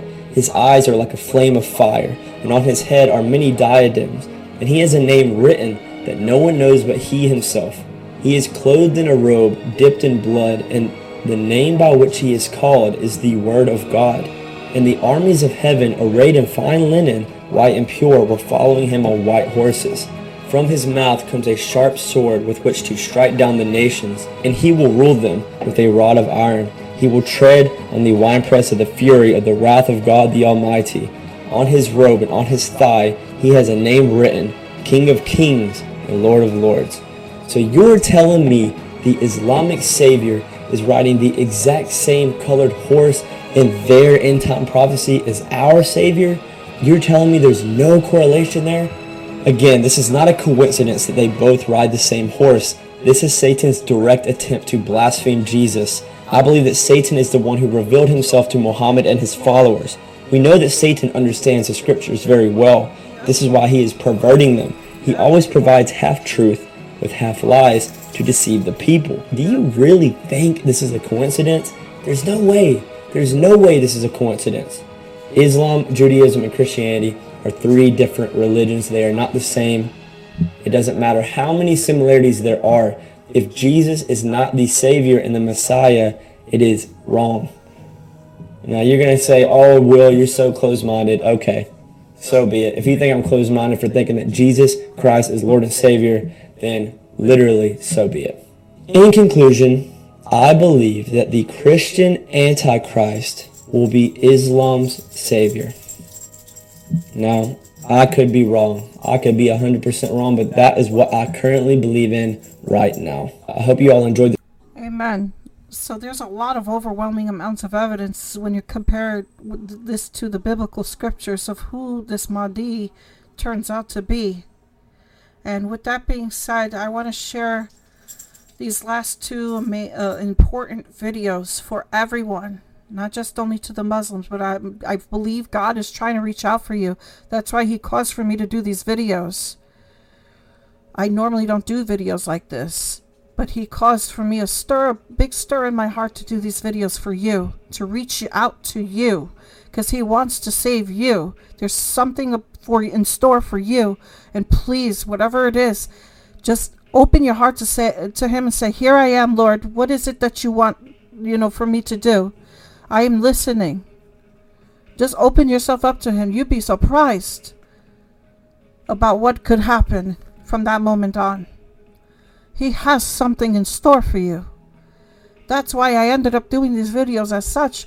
I normally don't do videos like this. I just teach the Bible and I just get in touch with what's happening in our world and compare it to Scripture. For those of you who've seen my videos, know exactly my pattern and, and know exactly what I do. But it, it, the Lord stirred my heart on this one. I never do things like this. This is the first time that I felt the most uncomfortable and the most unsettled in my entire life. But sometimes Yahweh is going to do that. God's going to put us in the most uncomfortable situations, is also what we learned from the story of Abraham, which was exactly what we're learning through Bible study. So I am going to do that uh, Bible study, continue with Bible study later. I'm going to put another video up later. Now I want you to watch this, these last two videos because it's very important. This is the last final agenda. This is why a lot of Islamic people are um, coming uh, is is they're coming up and they're pretty much exploiting their last jihad, if you will. A jihad is a holy war against Christianity and against Judaism, against the Jews, against the Christians, okay? And as you see around the world today, from the political side of things as well, you see the rise of Muslims in European countries and pushing on the Sharia laws. And of course, you're seeing a pushback on this as well because this cannot, this the, to the European, some of the European countries, they're saying this cannot be and this is not going to happen. And then here in the United States, we see a lot of uh, uh, Muslims immigrate here, but another major issue of concern that here in the United States we ought to be concerned with was the amounts of terrorists that secretly come in here and they are known to be sleeper cells that are in different states right now plotting and planning against us. But the good news is is their plots and plans will go in vain. Hallelujah. Because the lord says so. Amen. We only caught one in you know with his pants down. And uh, he revealed who he was. He said he was a jihadist. I pray he gets saved by jesus christ though. I pray for his soul. I pray for the salvation of the souls of many now let us without further ado check out these last two videos that i have and then we're going to end off with a word of prayer amen amen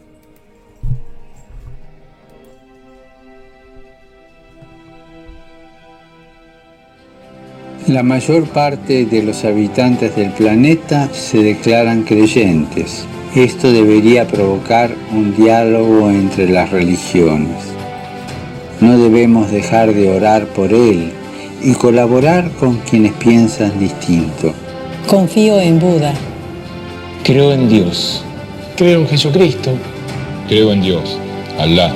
Muchos piensan distinto sienten distinto, buscan a Dios o encuentran a Dios de diversa manera. En esta multitud, en este abanico de religiones, hay una sola certeza que tenemos para todos. Todos somos hijos de Dios. Creo en el amor. Creo en el amor. Creo en el amor. Creo en el amor. Confío en vos para difundir mi petición de este mes, que el diálogo sincero entre hombres y mujeres de diversas religiones conlleve frutos de paz y justicia. Confío en tu oración. Most people think of Islam as an utterly distinct religion from Christianity. with no connection to Christianity. We, we would think that if someone is a Muslim, they, they have absolutely no connection to Christianity. And there are many religions that have no connection to Christianity. Hinduism has no connection to Christianity. Uh, Buddhism has no connection to Christianity. Uh, many others have no connection. It's amazing how many do connect because Satan wants to counterfeit and deceive and get as close to the truth as he can. There are actually confessed evangelical people who think that Muslims not only believe in God because they are monotheists, believing in one God, but who think that Muslims are okay because they actually believe in Jesus. And by the way, they do. Brian McLaren, an emerging uh, church uh, heretic writer, in his book, The Secret Message of Jesus, says, and I quote, All Muslims regard Jesus as a great prophet. A shared reappraisal of Jesus' message could provide a common ground for urgently needed religious dialogue. This reappraisal of Jesus may be our only way of saving a number of religions, including Christianity. End quote. So, if we want to save Christianity and save other religions, we need to all get together, and that should be easy for us to do because we can start with the Muslims because they already believe in Jesus. Popular speaker and author Tony Campolo says, quote, when we listen to the Muslim mystics as they talk about Jesus and their love for Jesus, I must say it's a lot closer to New Testament Christianity than a lot of Christians. Really. So, you think that the Muslim Jesus is the same Jesus? I can help you with that. Because they describe Jesus. The Muslim Jesus plays a crucial role in Islamic eschatology. Now you do know that the, the, the, Muslims have an eschatology. In other words, they have a theology of the end. They know where they're going according to their writings. They know where they're going. Let me describe the Muslim Jesus to you. This is out of their own writings, the Quran and the Sunnah. The Quran is supposedly the word of Allah, actually the word of Satan, but they think it's the word of Allah. The Sunnah, the Sunnah are the words of and the works of Muhammad. The Quran then constitutes their holy scripture, and the Sunnah, sometimes called the Hadith, constitutes their holy tradition. Their theology comes out of the Quran and the Sunnah, just as Roman Catholic theology comes out of the Bible and tradition, or Judaism comes out of the Old Testament and rabbinic tradition.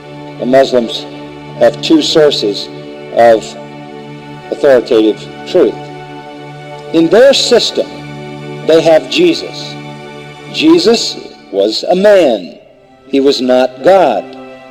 He did not die he went to heaven like Elijah.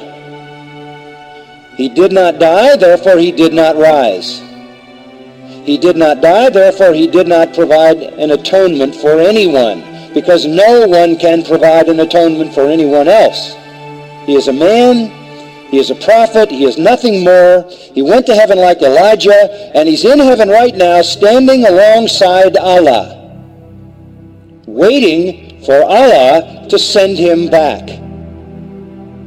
In their system, this man, this prophet Jesus, who is now in heaven, never having died, plays a key role in the end times.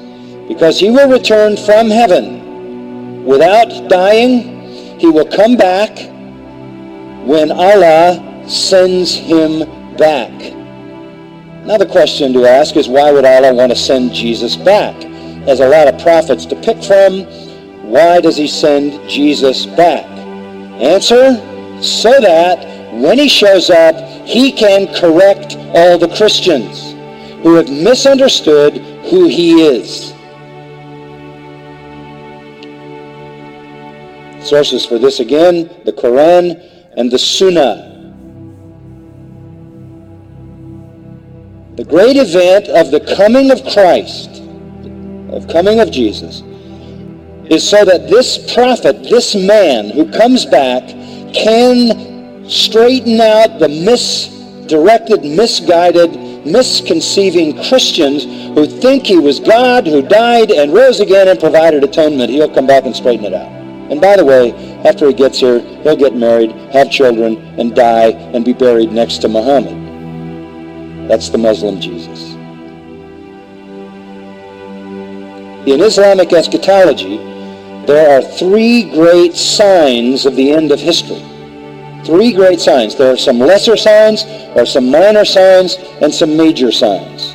In their eschatology, again quoting their sources exclusively, there are three great signs of the end of history.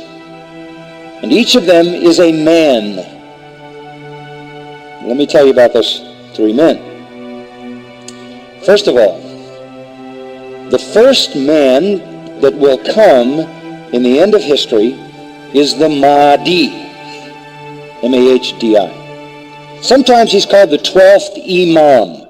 Every time Ahmadinejad over in Iran gives a speech, he says, glory to the Mahdi, glory to the 12th Imam, every time. He's waiting for the coming of the Mahdi.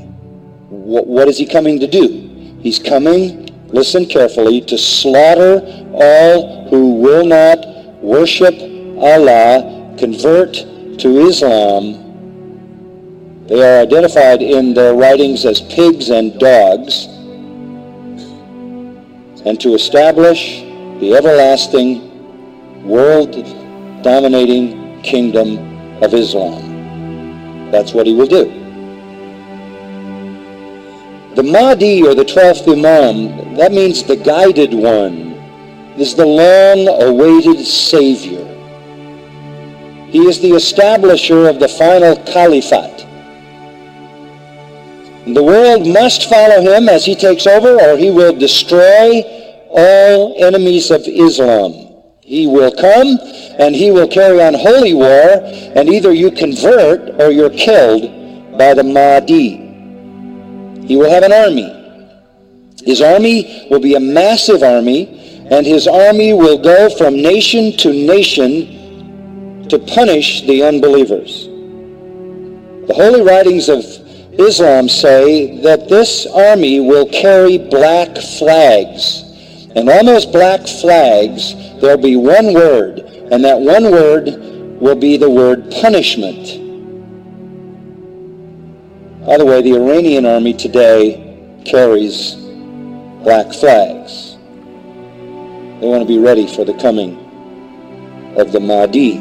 He will lead the army of black flags first to Israel, slaughter all the Jews, and then he will establish his rule in Jerusalem on the Temple Mount. That's what their literature says. Slaughter the Jews, establish his rule on the Temple Mount. According to their holy writings, the Mahdi will bring rain and wind and crops and wealth and happiness so that all will love him and no one will speak of anyone but him. Their writings say the Mahdi will come and make at first a peace agreement with the Jews and the West for seven years. The reign of Mahdi lasts seven years, in which he establishes Islam on the earth. Their holy writings say this the Mahdi will come riding on a white horse, and it even says in their writings, as it says in Revelation 6 1 and 2. Saddam, Saddam Hussein, by the way, painted murals of this Mahdi on white horse all over Baghdad. And he comes carrying a sword to kill the infidels. When the Mahdi arrives, he will discover hidden scriptures. He will discover them, interestingly enough, somewhere near the Sea of Galilee. And there will be there hidden scriptures, hidden gospels, and a hidden Torah. And they will be the true scriptures which will be used by the Mahdi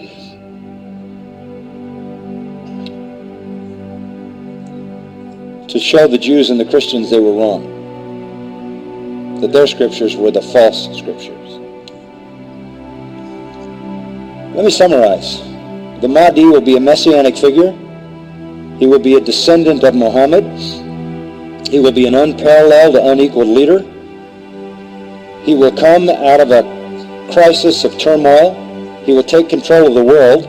He will establish a new world order. He will destroy all who resist him. He will invade many nations. He will make a seven-year peace treaty with the Jews. He will conquer Israel and massacre the Jews. He will establish Islamic world headquarters at Jerusalem. He will rule for seven years, establish Islam as the only religion. He will come on a white horse with supernatural power. He will be loved by all people on earth. If that sounds familiar, that is a precise description of the biblical Antichrist. Absolutely, step by step by step by step. The Bible's Antichrist is their Mahdi. We know that the rider on the white horse in Revelation 6 is the Antichrist. They use that verse to describe their Mahdi. Why am I giving you all this? Because the description of the Mahdi is exactly the description of the biblical Antichrist, the beast of Revelation 13. And you go into any kind of a study of that and you will find that all the details match up perfectly. The, the Bible's Antichrist is Islam's savior and world conqueror who establishes a universal Islamic kingdom. And there's a second sign, a second person, and it is Jesus. The Mahdi is not Jesus. The Mahdi is greater than Jesus. And that's important to their system because if you have somebody greater than Jesus, then the Christians were wrong. So Jesus will return. Yes, Muslims believe that Jesus will come again. They believe in the return of Jesus. Not the true Jesus.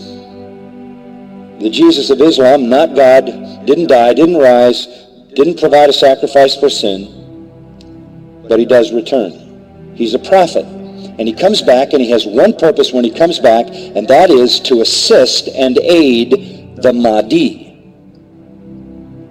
He returns, listen to this, as a radical Muslim. He comes back as a radical Muslim. He will arrive, by the way, at a minaret near Damascus. And he will come back holding the wings of two angels who flew him down to meet the gathering army of the Mahdi in the east, the army of the black flags. Jesus, when he comes back, will pray to the Mahdi, who is greater than he. He will acknowledge the Mahdi as his Lord. He will make a pilgrimage to Mecca. He will worship Allah, and thus he will lead all Christians who will follow him to reject their notion of Jesus and accept the real Jesus, who is nothing but a prophet and a man. He will establish worldwide Sharia law. He will become the greatest Muslim evangelist, and he will be the final witness on the day of judgment against non-Muslims. Christians everywhere will affirm that they were wrong, that the gospel is wrong, the New Testament is wrong, he didn't die, he didn't rise, he isn't God, he isn't the Son of God. He himself will come back and point out how wrong we've been. He will correct all misinterpretations and all misrepresentations. Let me quote what their literature says. He will shatter crosses. That's metaphoric for the destruction of the church symbol of Christianity being placed in the church. He will kill pigs. He will abolish the tax on non-Muslims because there won't be any living non-Muslims. Can't tax dead people. And then he will do one more thing. He will kill the Islamic Antichrist. He will kill the Islamic Antichrist. Then he will die and be buried by Muhammad, but not until he has destroyed Christianity by revealing who he really is. Who is this? You compare what he does to the false prophet in the book of Revelation, chapter 13, 16, 19, 20 refer to the beasts coming out of the earth, the false prophet, who aids and abets the Antichrist. He is, as the Mahdi is the exact replica of the Antichrist, the Jesus prophet in Islam is the exact parallel to the false prophet who aids and abets the Antichrist. One of their writings says he espouses the cause of the Mahdi. He is the Mahdi's executioner. He is the Mahdi's enforcer. He is the Mahdi's prophet. And it is he who kills the Antichrist. That leads me to the third person. The Antichrist will show up. The Muslims call him Dajjal. He is the great deceiver.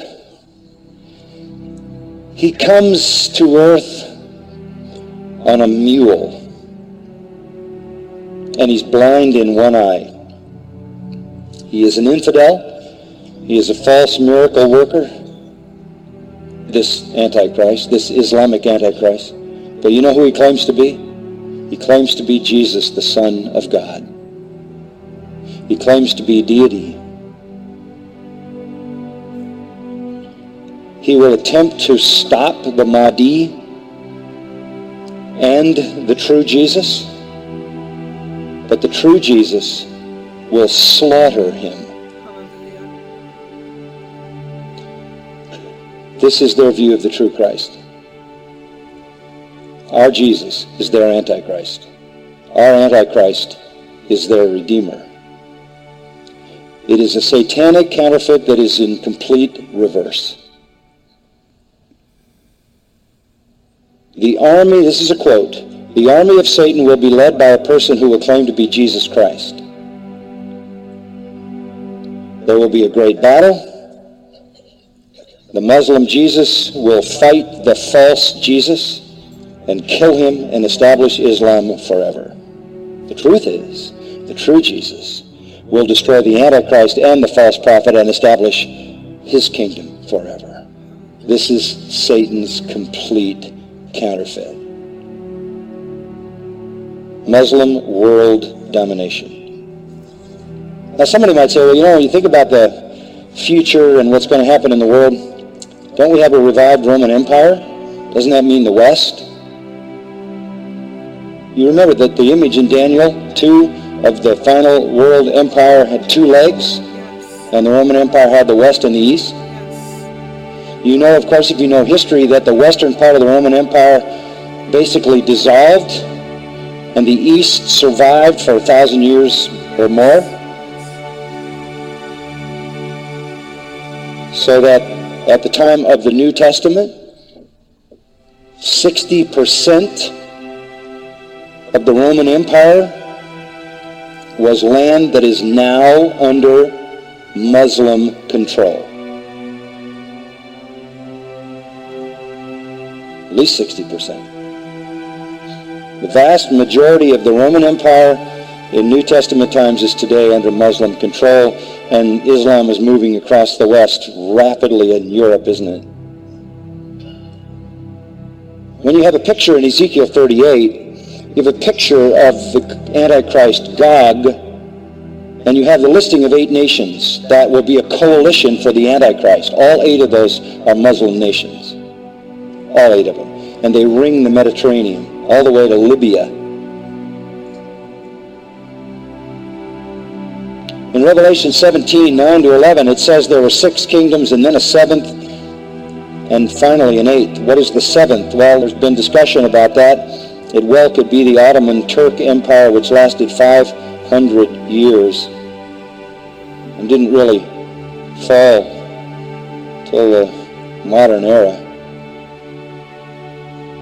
Turkish Empire was the last caliphate, which ended in 1923, and they're waiting for the restoration when the Mahdi comes.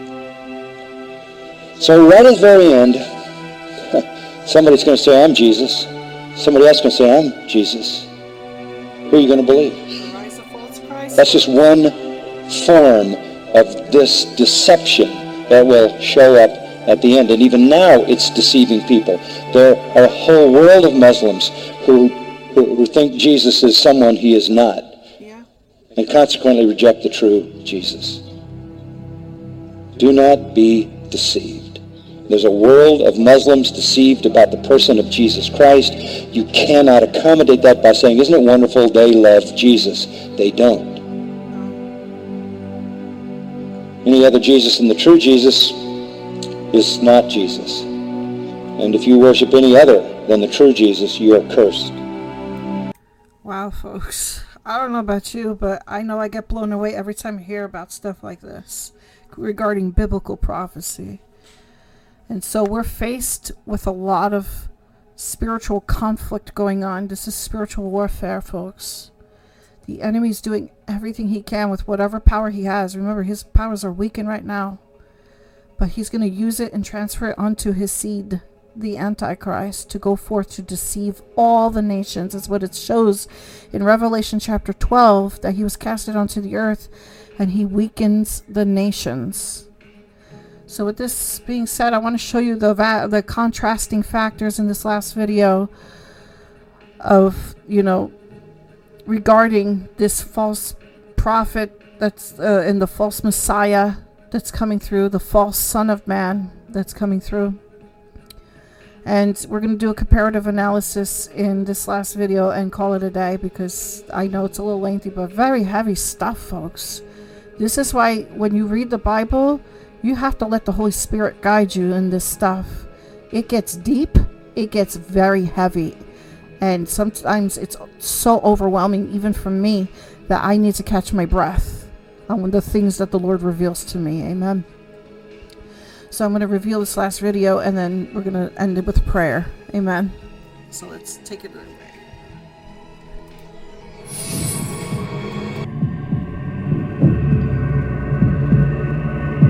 The coming Islamic Antichrist. Will you be ready?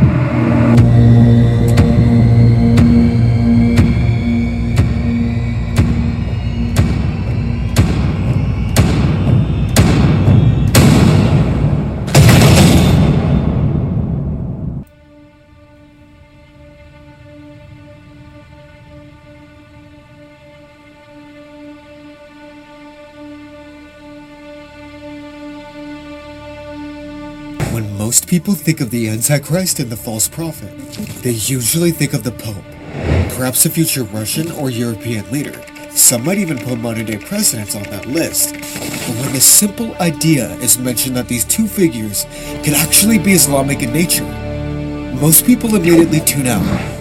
Now I get it. We're speaking about a religion that has nearly 2 billion followers, a total of 26 countries worldwide, and is expected to become the dominant religion on the planet, possibly within our generation. So how could we actually say that this faith, with such global influence, could be related to the prophecies in Revelation? Perhaps this is a hate-filled video, full of Christian conspiracies that shouldn't be taken seriously. And this is what I want you to understand. This is not a video bashing the Muslim community in any way. They are perhaps the most loving and faithful people I have ever met. What this video is, is a glance into a theory that most people have not really considered, especially in the West. When we take a deep dive into the teachings and beliefs of both faiths, specifically on the end times, we find something that cannot be ignored. Many don't actually know that Islam has an antichrist of its own, which can be compared to the biblical figure in certain ways. His name? Dajjal, or Arabic for deceiver.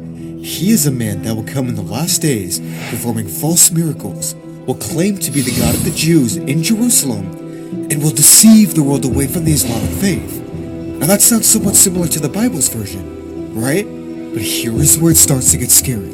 Dajjal, in the midst of his rule, is said to be the direct enemy of two messianic figures that will come to oppose his dominion and establish the new Islamic world order. Now, why is this story so unsettling, you might ask? Well, according to the biblical version, the Antichrist does not operate alone, like Dajjal, but rather has an accomplice. You know him as the false prophet. And together, these two individuals wage war on a single man. A man who also claims to be the God of the Jews, performs miracles, and leads people out of the Islamic faith. Who is this figure? Can you guess? His name is Jesus Christ. When these two accounts are put side by side, they seem to be the exact same story, just from different perspectives. The roles are simply reversed. The heroes for one account are the enemies of the other. Islam's Dajjal is the Bible's Messiah, and Islam's Messiahs are the Bible's Antichrists. Now that is a lot to take in, believe me I know. We haven't even begun to unravel the full mystery yet.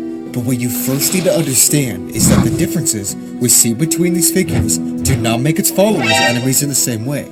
Christians are called to love their neighbor, and Muslims to peaceful submission to Allah. It should not be viewed as one versus the other. This video was made in fact for both groups, the Muslim and the Christian. It's for the individual who wants to understand the warnings given by the prophets and apostles of old to make themselves ready for the spirit of truth and the deception that's coming upon the entire world. Many people think the Bible is silent on the religion of Islam, considering it was written nearly 600 years before the Quran. But what if I told you the exact opposite? What if I told you Islam not only plays a minor role in the end times, but can actually be the main character?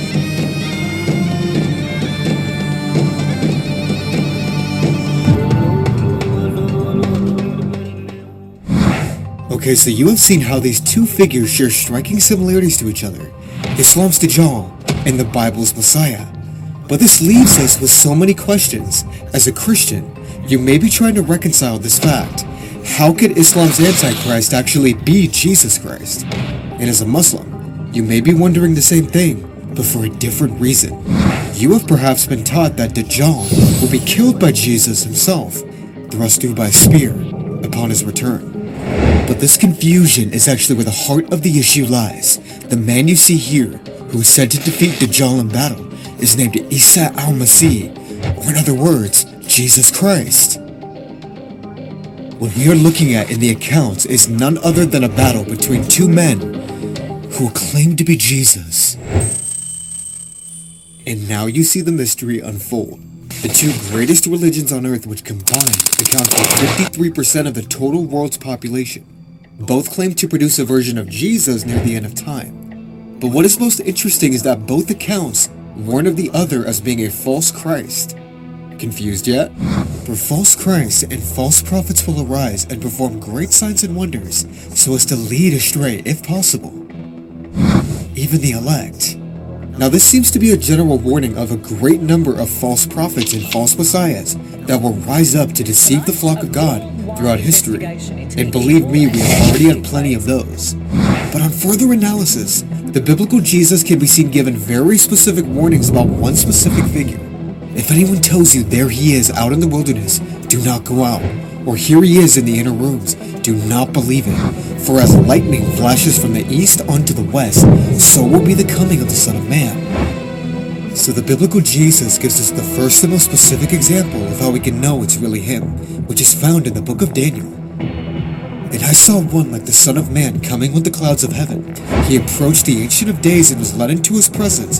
He was given dominion, glory, and kingship, that the people of every nation and language should serve him.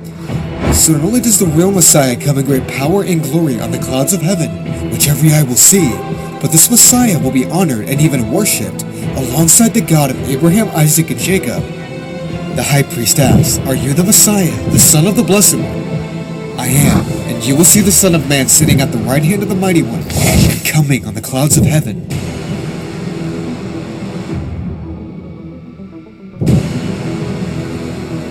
And this is what we need to understand. Amidst all of those who will claim to be the Christ near the end of time, we can know for certain it truly is Him, not only by seeing Him in majesty on the clouds, but with His status next to the Father. This claim to be the Son of Man is in fact a claim to be divine, and even equal with the Father Himself. This is why in the end, they killed Him. We are not stoning you for any good work, they replied, but for blasphemy, because you, a mere man, claim to be God. And hopefully now you have made this connection. The Antichrist spirit at work in the world, which will arise at the end of days, will seek to deny Jesus as the divine Son of God, and if possible, lead astray his elect.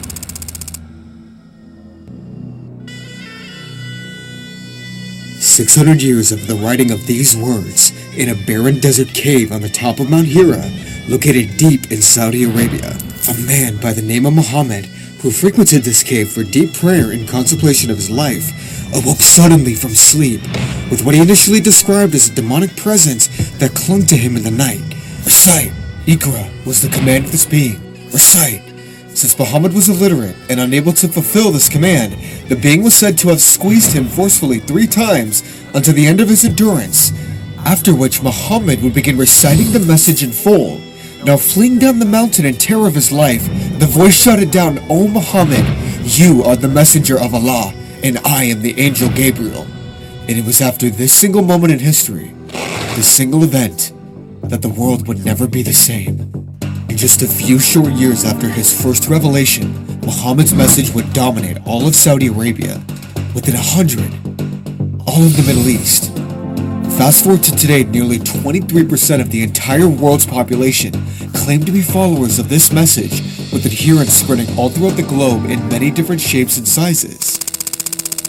But what exactly was this new message that would cause such a ruckus in the Middle East and would spark an entire global movement in such a short and rapid period of time? Well, as we have seen previously, it details a Dajjal, or false messiah, that will come near the end of the age to lead astray the followers of Muhammad's message. Such a figure that is described almost identically to the biblical Christ found in the pages of Scripture.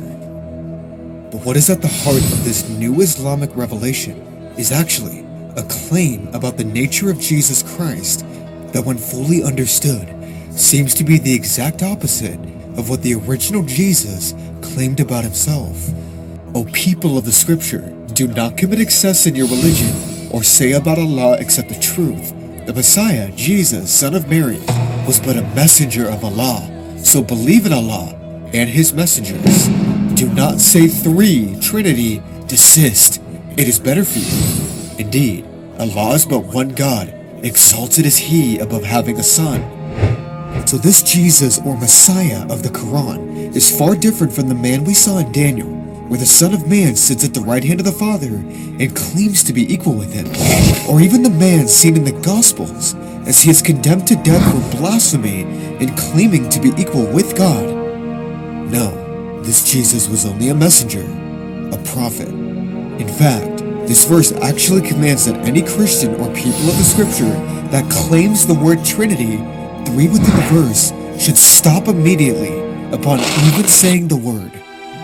And there you have it, a direct denial of the Trinity, which was the foundational warning we saw previously. So these words mark true in the most ultimate sense. This is the Antichrist, he that denies the Father and the Son. But what does this actually mean? Does this mean Isa al-Masih, or the Islamic Jesus, is the Antichrist? Well, we're not quite there yet. We must first come to understand the other and far more crucial difference between the figures in order to unlock the mystery. Not only does the Quran directly deny the divine status of the Christ as revealed in Scripture, but it even denies his original mission.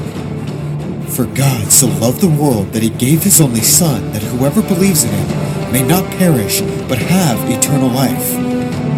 Indeed, this foundational truth was a mystery, kept secret for thousands of years, and the prophets themselves looked forward to the day that the mystery would be revealed. This message was kept secret for centuries and generations past, but now has been revealed to God's people. And although John 3.16 gives us a summary of what he did for the world, it does not stop there. Many people have seen these words etched on the back of their favorite coffee mugs, but they fail to read the remainder of the verse. God sent his Son into the world not to judge the world, but to save the world through him. Anyone who does not believe in him is already judged for not believing in God's one and only Son. And the judgment is this. The light has come into the world, but the men love the darkness rather than the light because their works were evil. How are these things possible? Nicodemus asked. You are a respectable Jewish teacher, and yet you do not understand these things. Jesus replied, The Son of Man has come down from heaven, and as Moses lifted up the bronze snake on the pole in the wilderness, so the Son of Man must be lifted up, so that everyone who believes in him will have eternal life. The Son of Man, the one equal with the Father, must die and be lifted up on that cross in order to make forgiveness of sins possible. That is the heart of the Christian gospel, nay, the gospel of Jesus himself. He made peace with everything in heaven and on earth by means of Christ's blood on the cross. You were his enemies, separated by your evil thoughts and actions. Yet now, he has reconciled you to himself through the death of Christ in his physical body. That is the key. Did you catch it? In his physical body. It is abundantly clear that in order to believe in the Son of Man, you must actually believe that he did in fact die on that cross, physically died, and was physically raised. And here is where we come full circle, folks, because not only did that message given by Muhammad deny the Son of God and his original claim, but it even denied the fact that he died on that cross. And speaking about the death of Jesus, they say, We killed the Messiah, Jesus, son of Mary, but they neither killed him nor crucified him. It was only made to appear so. Even those who argue for this crucifixion are in doubt. They have no knowledge whatsoever, only making assumptions. They certainly did not kill him. Rather, Allah raised him up to himself. So the words of John 3:16 are nothing but a lie. For according to this verse, Jesus escaped the cross by the hand of Allah, and it was made to appear that he died to his believers. God did not love the world, for he did not send his only Son, that whoever believes in him may not have eternal life. That was the message given to Muhammad by that angel that day. But another important message was given by the exact same angel nearly 600 years prior to Mary. In the sixth month of Elizabeth's pregnancy, sent the angel Gabriel to Nazareth. Gabriel appeared to her and said, Greetings, favored woman, the Lord is with you. Confused and disturbed, Mary tried to think what the angel could mean. Do not be afraid, Mary, the angel told her, for you have found favor with God. You will conceive and give birth to a son, and you will name him Jesus. He will be called Son of the Most High. The Lord God will give him the throne of his ancestor David, and he will reign over Israel. His kingdom will never end. So did Gabriel change his mind about the nature of the Christ when he revealed himself to Muhammad later on in history? I mean, you couldn't get a more stark contrast from both encounters. On his first arrival, he proclaims he will be called Son of the Most High, and on his second, exalted as God from having a son. Gabriel revealed himself to Mary in a peaceful manner, and she is almost immediately comforted, while Muhammad was suffocated to the point of exhaustion and fled down the mountain in panic of his life. We need to really look at these messages given by both accounts and decide which one was the truth and which one is the lie, for they both cannot be true. Just as we must decide which Jesus is the correct one, the one revealed in Scripture or the one revealed in the Quran. And now, perhaps you are ready for the cold hard truth. Because according to the foundational Islamic sources, amidst his great war, or some might say, rebellion, against the Jewish Messiah and his Jewish followers, the Islamic Jesus is said to be the very one who will lead a great revolution, very similar to the one seen in the book of Revelation. Within this hadith, we see exactly what Islam teaches about the return of its Christ. He will descend to the earth, he will break the cross, kill swine, and abolish jizya. Allah will perish all religions except Islam. The first of these actions when the Muslim Jesus returns to the earth is described as breaking the cross, which is universally understood to mean that he will seek to abolish Christianity in the world. Jesus, the son of Mary, will soon descend among the Muslims as a just judge. Jesus will therefore judge according to the law of Islam. All people will be required to embrace Islam, and there will be no other alternative. This Jesus, when he arrives on the scene, will break every cross in sight and will denounce any church or person that believes in their crucified and risen Messiah. The second of these actions that the Muslim Jesus will perform is something known as killing the swine. Now, this is another term that is recognized unanimously as meaning he will lead the battle and perhaps even genocide against the Jewish people in the last days. Now, this might be surprising or even offensive to some, but it is found in the most reliable sources dating back to the time of Muhammad. The Prophet said, The last hour would not come until the Muslims will fight against the Jews, and the Muslims would kill them until the Jews would hide behind a stone or a tree. And a stone or a tree would say, Muslim, servant of Allah, there is a Jew behind me. Come and kill him. A famous Islamic scholar details exactly what he thinks this verse means. The battle with the Jews will surely come. The decisive Muslim victory is coming without a doubt, and the Prophet spoke about it in more than one hadith. The day of resurrection will not come without the victory of the Muslims over the descendants of the monkeys and pigs and their annihilation. Now this leaves us with his third and most mysterious action, abolishing the jizya tax. Now this is very important to understand. During the time of Muhammad, if a Muslim Arab army conquered your land and you did not wish to convert to Islam, you could pay a tax to your Muslim overlord, otherwise you would have to convert to Islam by force. This tax was considered religiously tolerant in some ways, as it allowed Jews and Christians and any other religion to exist within Islam's borders, as long as they paid the tax. This will not be so when the Muslim Jesus returns. When he leads the conquest of the world under the banner of Islam, he will abolish the option of this tax outright, and thus, all non-believers in Islam will have one of two options when conquered, convert or die. These three options, breaking the cross, killing the swine, and abolishing the jizya tax, all point to one devastating reality, forced conversion. In his quest to subject the world to Allah on his return, Isa al-Masih will be the primary enforcing agent of Islam and its primary executioner. He will ultimately control the economy of his conquered lands, which according to Islamic doctrine would be the entire world. After abolishing the Christian faith, leading the war on the Jews, and controlling the economy, Isa al-Masih will establish the New World Order. But if you thought the Muslim Jesus was the main character in this grand Islamic epic, you would be dead wrong. See, Isa al-Masih is really only said to play the supporting role in the hadiths.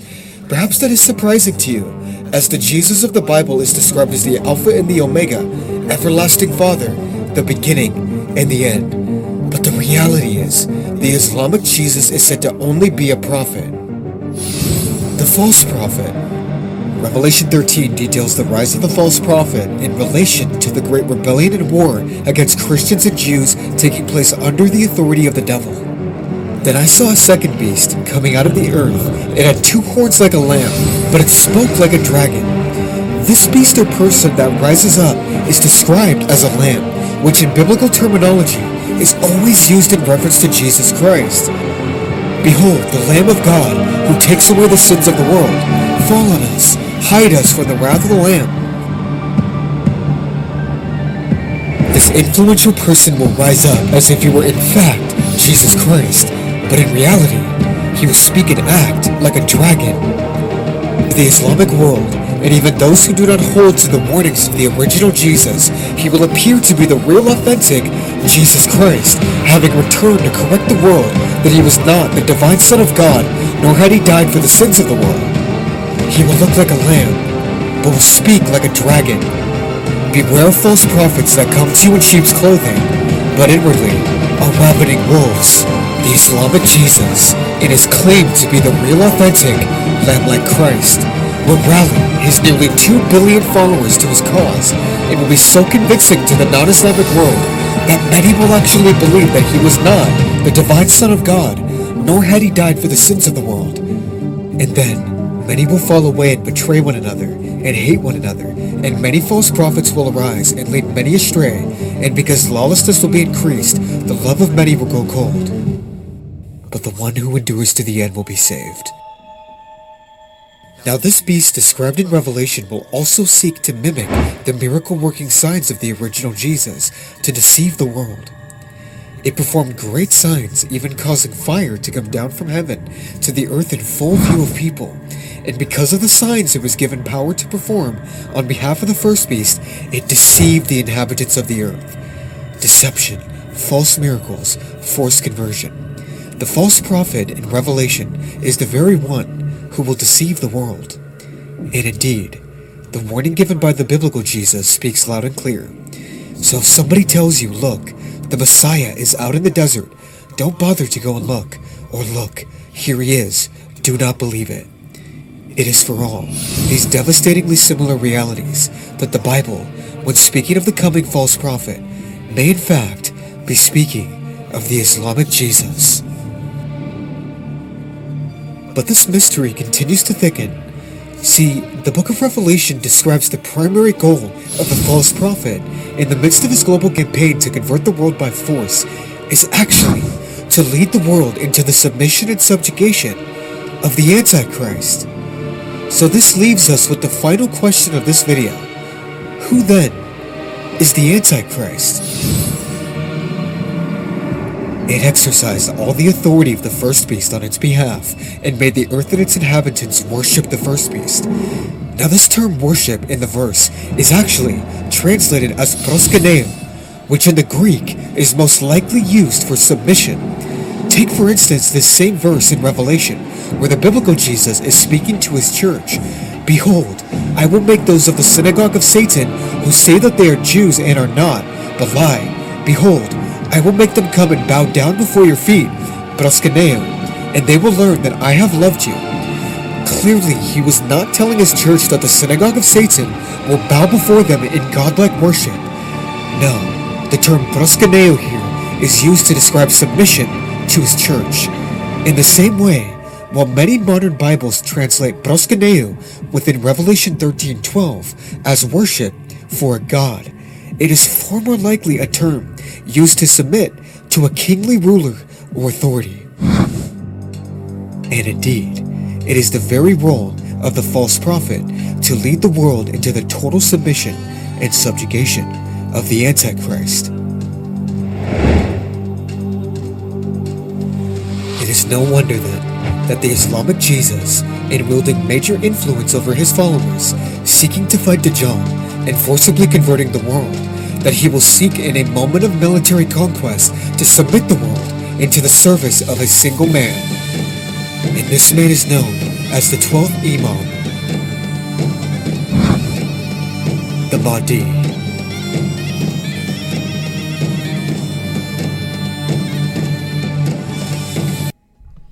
Well, there you have it, folks. I mean, the Uh, I presented all the evidence to you, and at the end of the day, it's it's your decision to make up your mind about where you stand. Choose ye this day where you stand, is what Joshua said.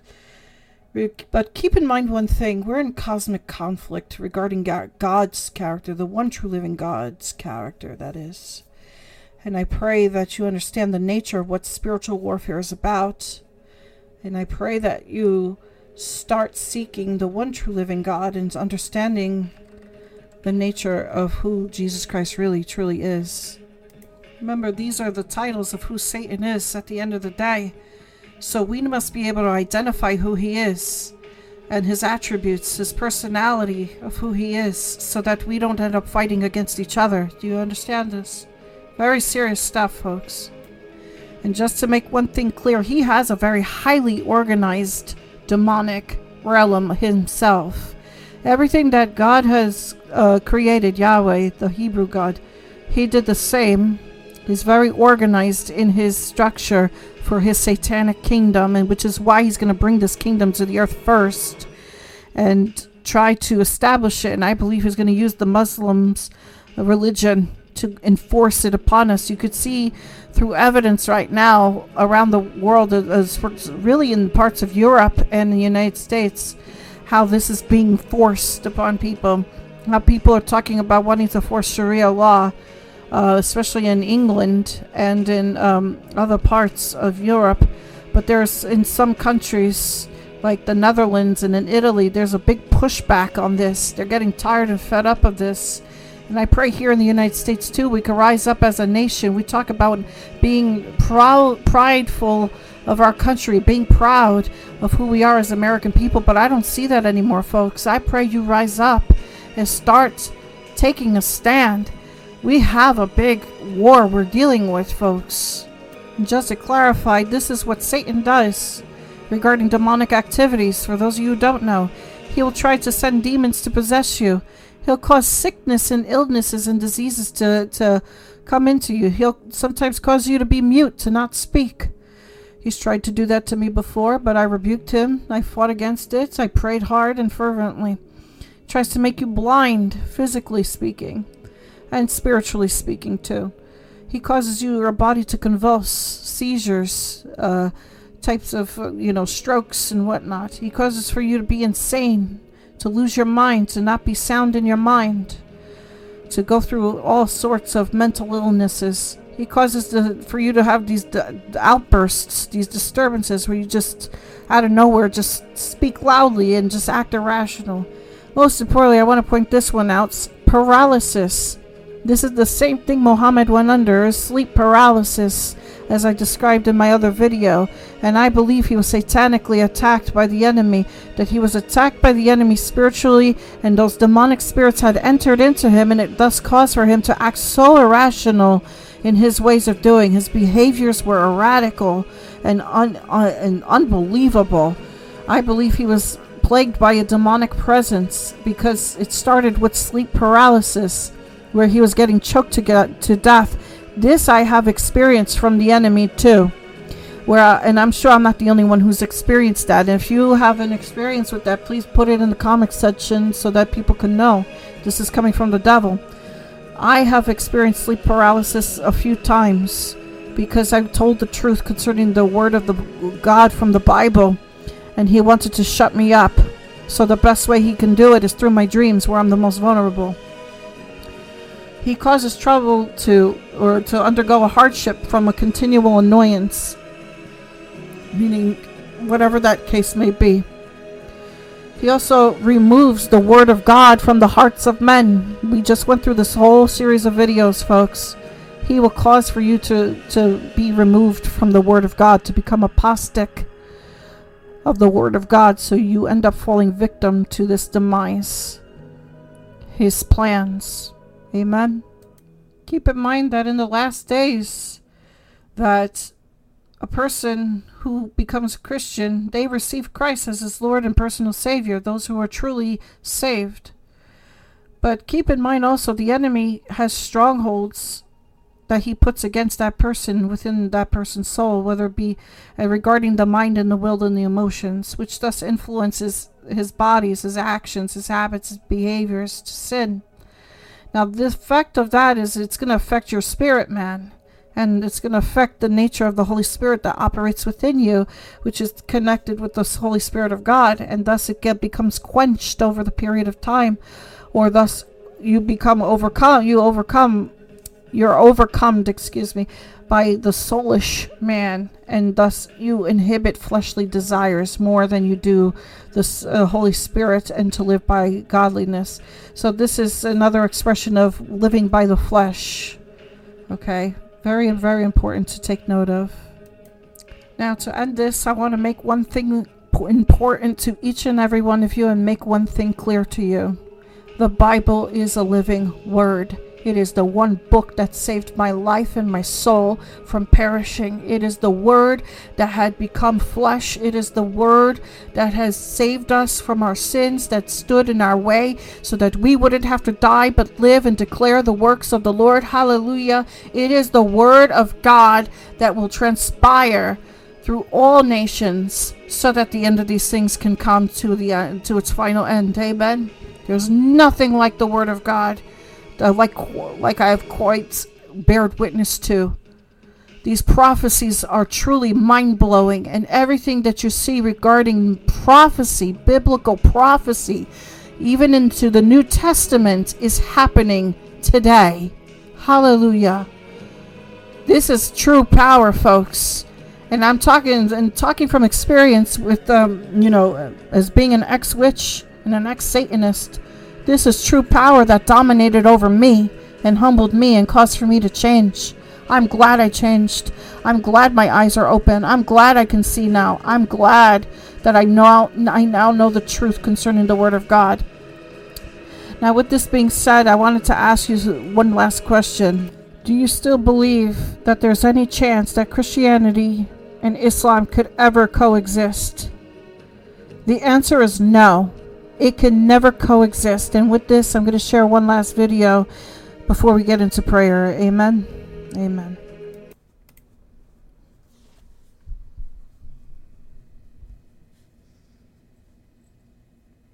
Sorry, folks.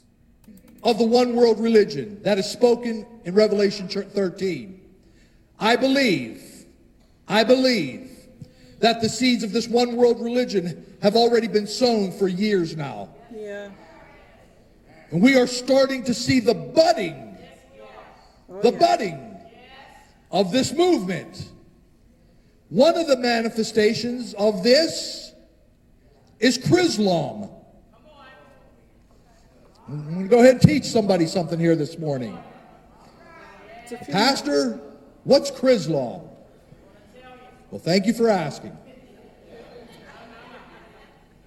Here's their logo. You notice the colors the white and green. I'm going to talk about the green horse here in a couple of weeks, but white is the color of Christianity. Green is the sacred color of Islam. All right? Chrislam is an attempt to syncretize Christianity with Islam. While it began in Nigeria in the late 70s, early 80s, Chrislamic ideas have spread throughout much of the world, including the USA. The essential concept of Chrislam is that Christianity and Islam are compatible. That one can be a Christian and a Muslim at the same time. Chrislam is not an actual religion of its own, but a blurring of the differences and the distinctions between Christianity and Islam. Are you with me? Listen, church. Christianity and Islam cannot mix. Listen. Jesus is the Christ. Yes, he is. Jesus is the only begotten Son of God. Hallelujah. Jesus is God incarnate. Yes. Jesus was crucified. Jesus died. More importantly, Jesus rose again on the third day and is alive forevermore. And the Islamic religion denounces all of the above. So hear me when I tell you somebody that's a deal breaker. There is no unity with Islam.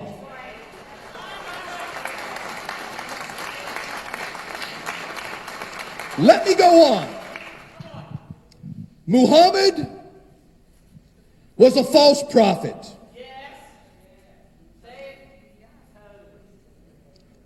Jesus is God incarnate. The Quran is a false book. Your Bible is the true and living Word of God.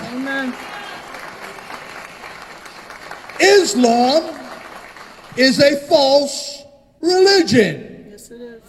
Because listen, there is only one name under heaven whereby we can be saved. And it's the name of J E S U S. Jesus. Somebody in the house of Judah, give him a praise here this morning. Amen. Hallelujah. Praise My mind. Now listen, listen. If you're watching by television, watching by this broadcast, you might call me intolerant. And that's okay. I'm okay with that. Because listen, truth has zero tolerance. Amen. Truth, by definition, is intolerant.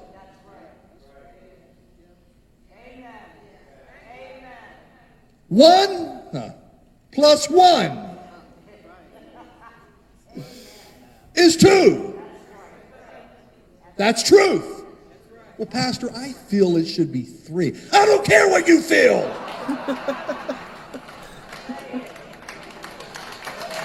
Well, I was thinking that if we, no, I don't care what you think. Truth listen to me, somebody, by definition, is intolerant. That does not mean we don't love people because we love everybody. We've been called to love the world, but we cannot move from our position of truth that Jesus is the way, the truth, and the light. Come on, somebody praise him in the house of Judah. Amen. Hallelujah. Woo. Preach, Pastor. Before I go on, let me make myself abundantly clear. I am not, I am not Islamophobic. Right. I do not hate Muslims. I don't. Are you getting that? Listen, I do not hate Muslims. Hallelujah. On the contrary, we love the Muslim. Yes, we do. We support outreach in Muslim countries. But hear me, I love you enough to speak the truth to you. Amen. That if you wish to have eternal life in paradise, you must call on the one whose name is Isa or Jesus, who you recognize as a prophet. Because if you believe that he's a prophet, prophets can't lie. That's right. Amen. Jesus said, I'm the way, The truth. I'm the truth, And the I'm the life. life. Nobody from nowhere, from no country, cometh unto the Father, but by the name of Jesus. Come on, Judah. Pastor Mike. Do you understand this, folks? Do you understand this now? Do you understand the spiritual nature of things? Do you understand why Jesus is the true Messiah? Why he came to the earth? Why he helped us to be where we need to be? Do you understand that he was a propitiation for our sins? Do you understand he had to die for us because otherwise we would die for in, in our own sins? There was someone who came on our behalf and says, I will die for you, but I want you to live for me. Hallelujah. His name is Jesus Christ. And I had the personal experience of seeing him myself. I thought I would never in a million years ever see him. I thought he hated me so much that I was so full of sin that he would never forgive me, that he would never use me, that he would never take me in. But that is the lie from the devil himself. Jesus saw me. He saw my afflictions. He saw me and took pity upon me, and He rescued me from my miry pit of sins. He put me on a firm rock. He told me to go preach the Word of God and to send me on my way. He told me to do these things. Hallelujah. I saw Jesus Christ of Nazareth myself with my own two eyes in my sleep. Now you could go and take that to the bank because I know what I saw. And that's why I stand on the Word of God. That's why I stand on the Bible. And that's why I'm going to continue to expose the works of darkness of Satan because I know he's a liar. He is a deceiver. And he's going around deceiving and weakening the nations in their faith. And I ask of you and I call upon you to receive the repentance of Jesus Christ, his salvation, so you may be redeemed from your sins and you could stand tall and stand firm in his army and fight against this evil works of darkness like I'm doing right now. Hallelujah. That's the Holy Spirit working through me right now. That is passion for my Lord and Savior of Jesus Christ that I have, my true Jesus Christ, who died for me so that I can live.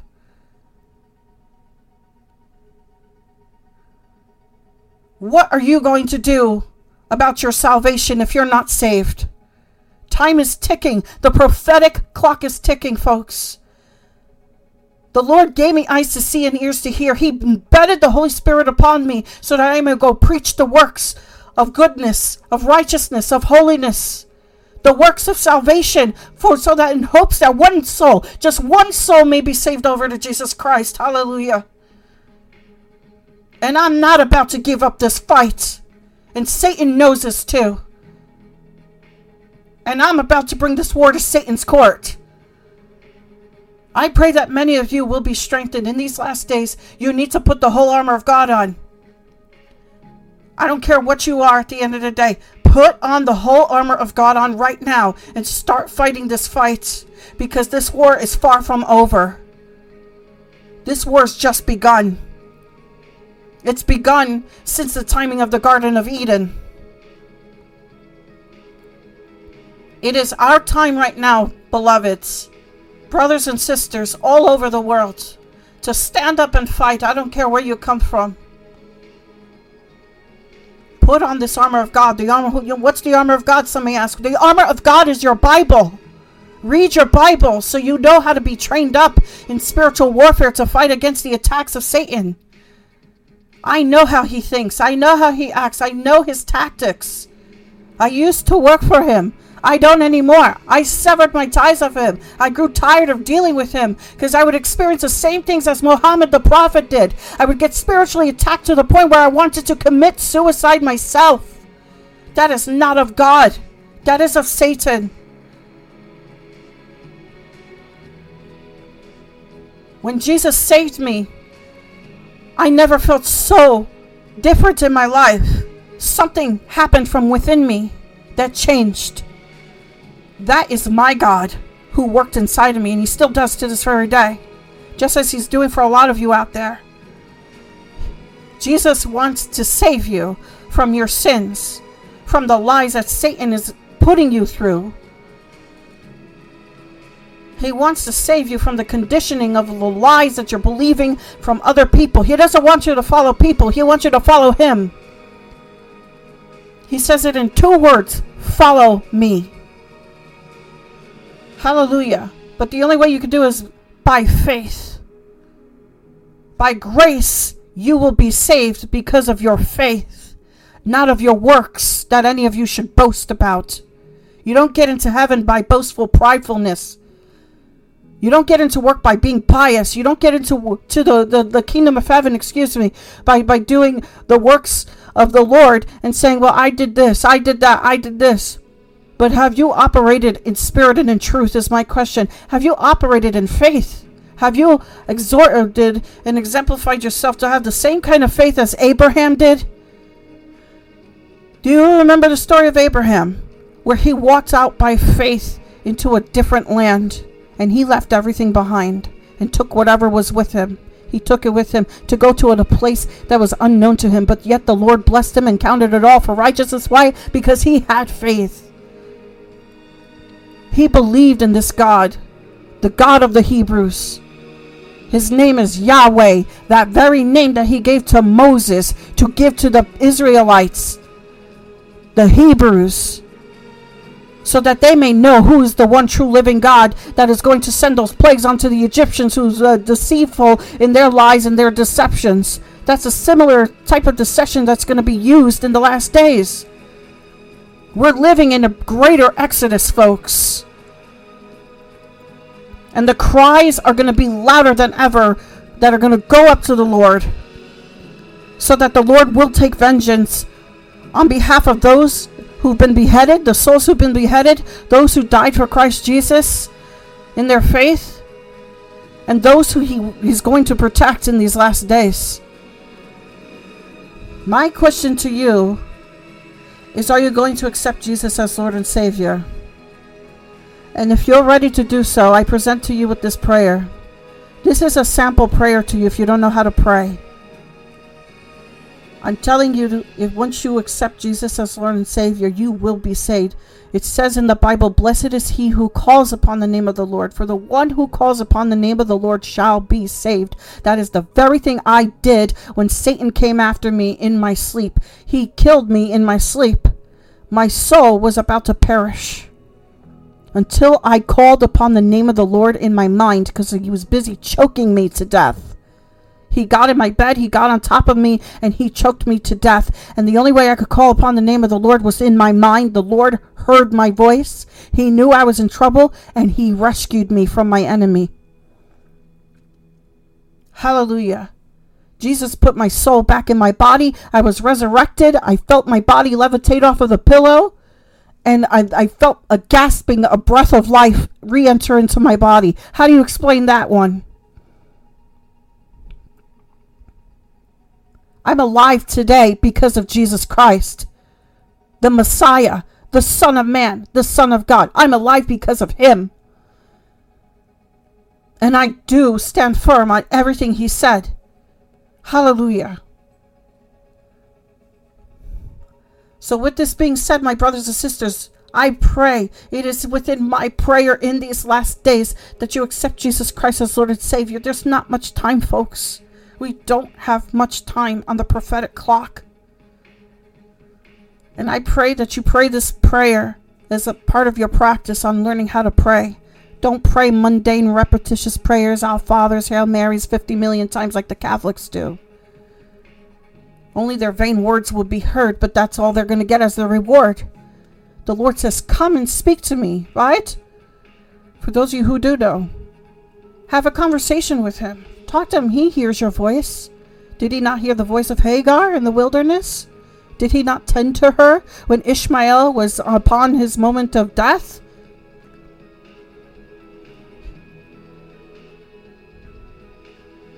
He hears our voices. He knows deep in our hearts we grieve, we cry, because we can't make it alone. We need somebody of a higher power of, to help us, and that is through our the Lord and Savior Jesus Christ. The Father allows for these things to happen. He gave up to half of his power to exhort because he's now the King of Kings and the Lord of Lords. Amen. So, with this being said, I pray that many of you will come to Jesus Christ Stop resisting. Stop denying Him. Stop trying to fight this. You will never receive salvation if you keep resisting and fighting and allowing for the enemy to doing a working in you. Deliver yourself of all evil. Get yourself cleansed. Get your houses in order. Jesus will come back a second time. Be ready and keep ready. Get ready. This big wedding is about to happen, and I want you to be a part of this wedding. It's the marriage supper feast for the bride. We're all invited to this wedding. Won't you come to the wedding? We leave an open invitation for you, too. Even Jesus says, I'll leave a seat open for you. In fact, he says it does one better. Revelation chapter 3, line 20 Behold, I stand at the door and knock. He knocks at the door of your heart, folks. And if any man hears my voice and will open the door, I will come in to him and I will sup with him, and then he will be with me. Hallelujah. If you receive Jesus Christ as Lord and Savior, and you acknowledge that, he will receive you unto himself, and he will profess your name. He will confess your name unto the Father and claim you to be his chosen one. Amen. Keep in mind, this is the our King Jesus. His power is unmatchable. His wisdom is uncompre- un- incomprehensible. His victory is indefeatable. His love is unconditional. His joy is unspeakable. His glory is untouchable. His honor is indisputable.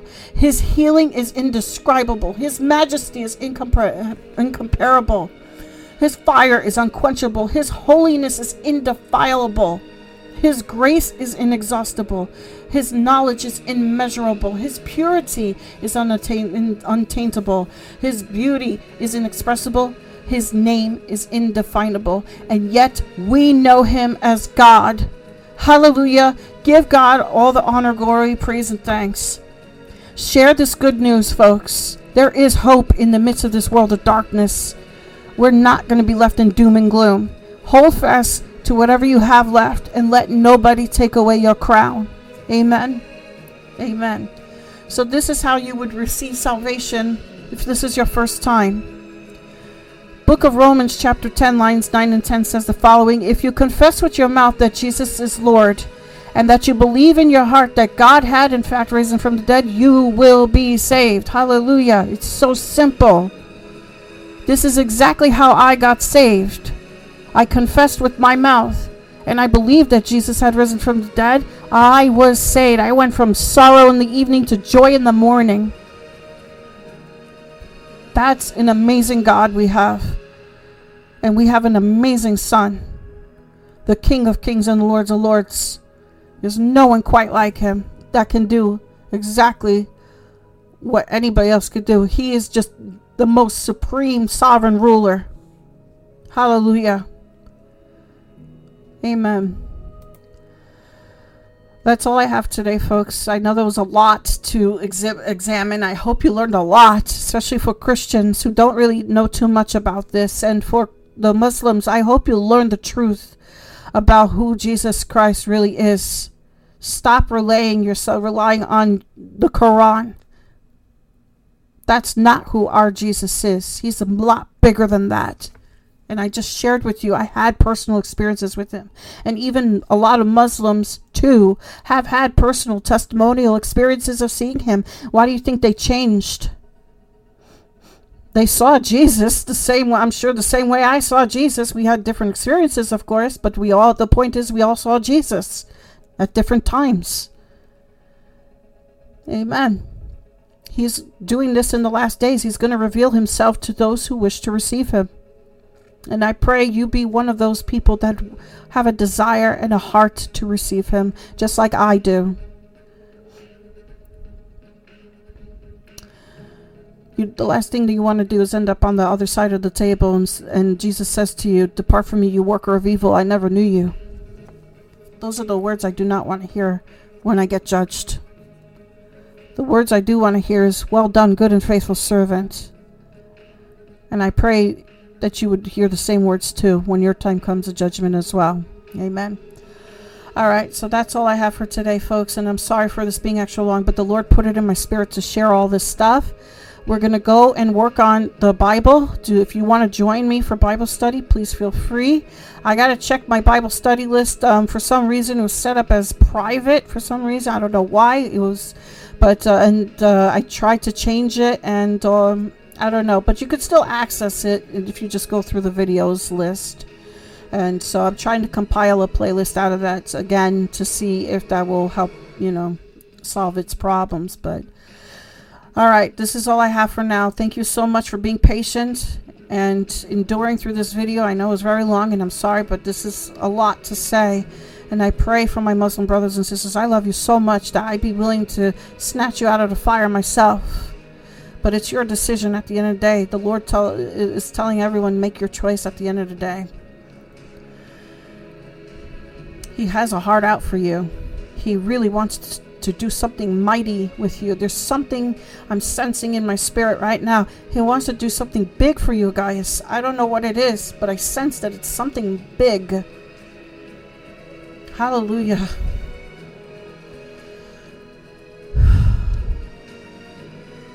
Well, I pray that many of you will continue to hold fast on your faith.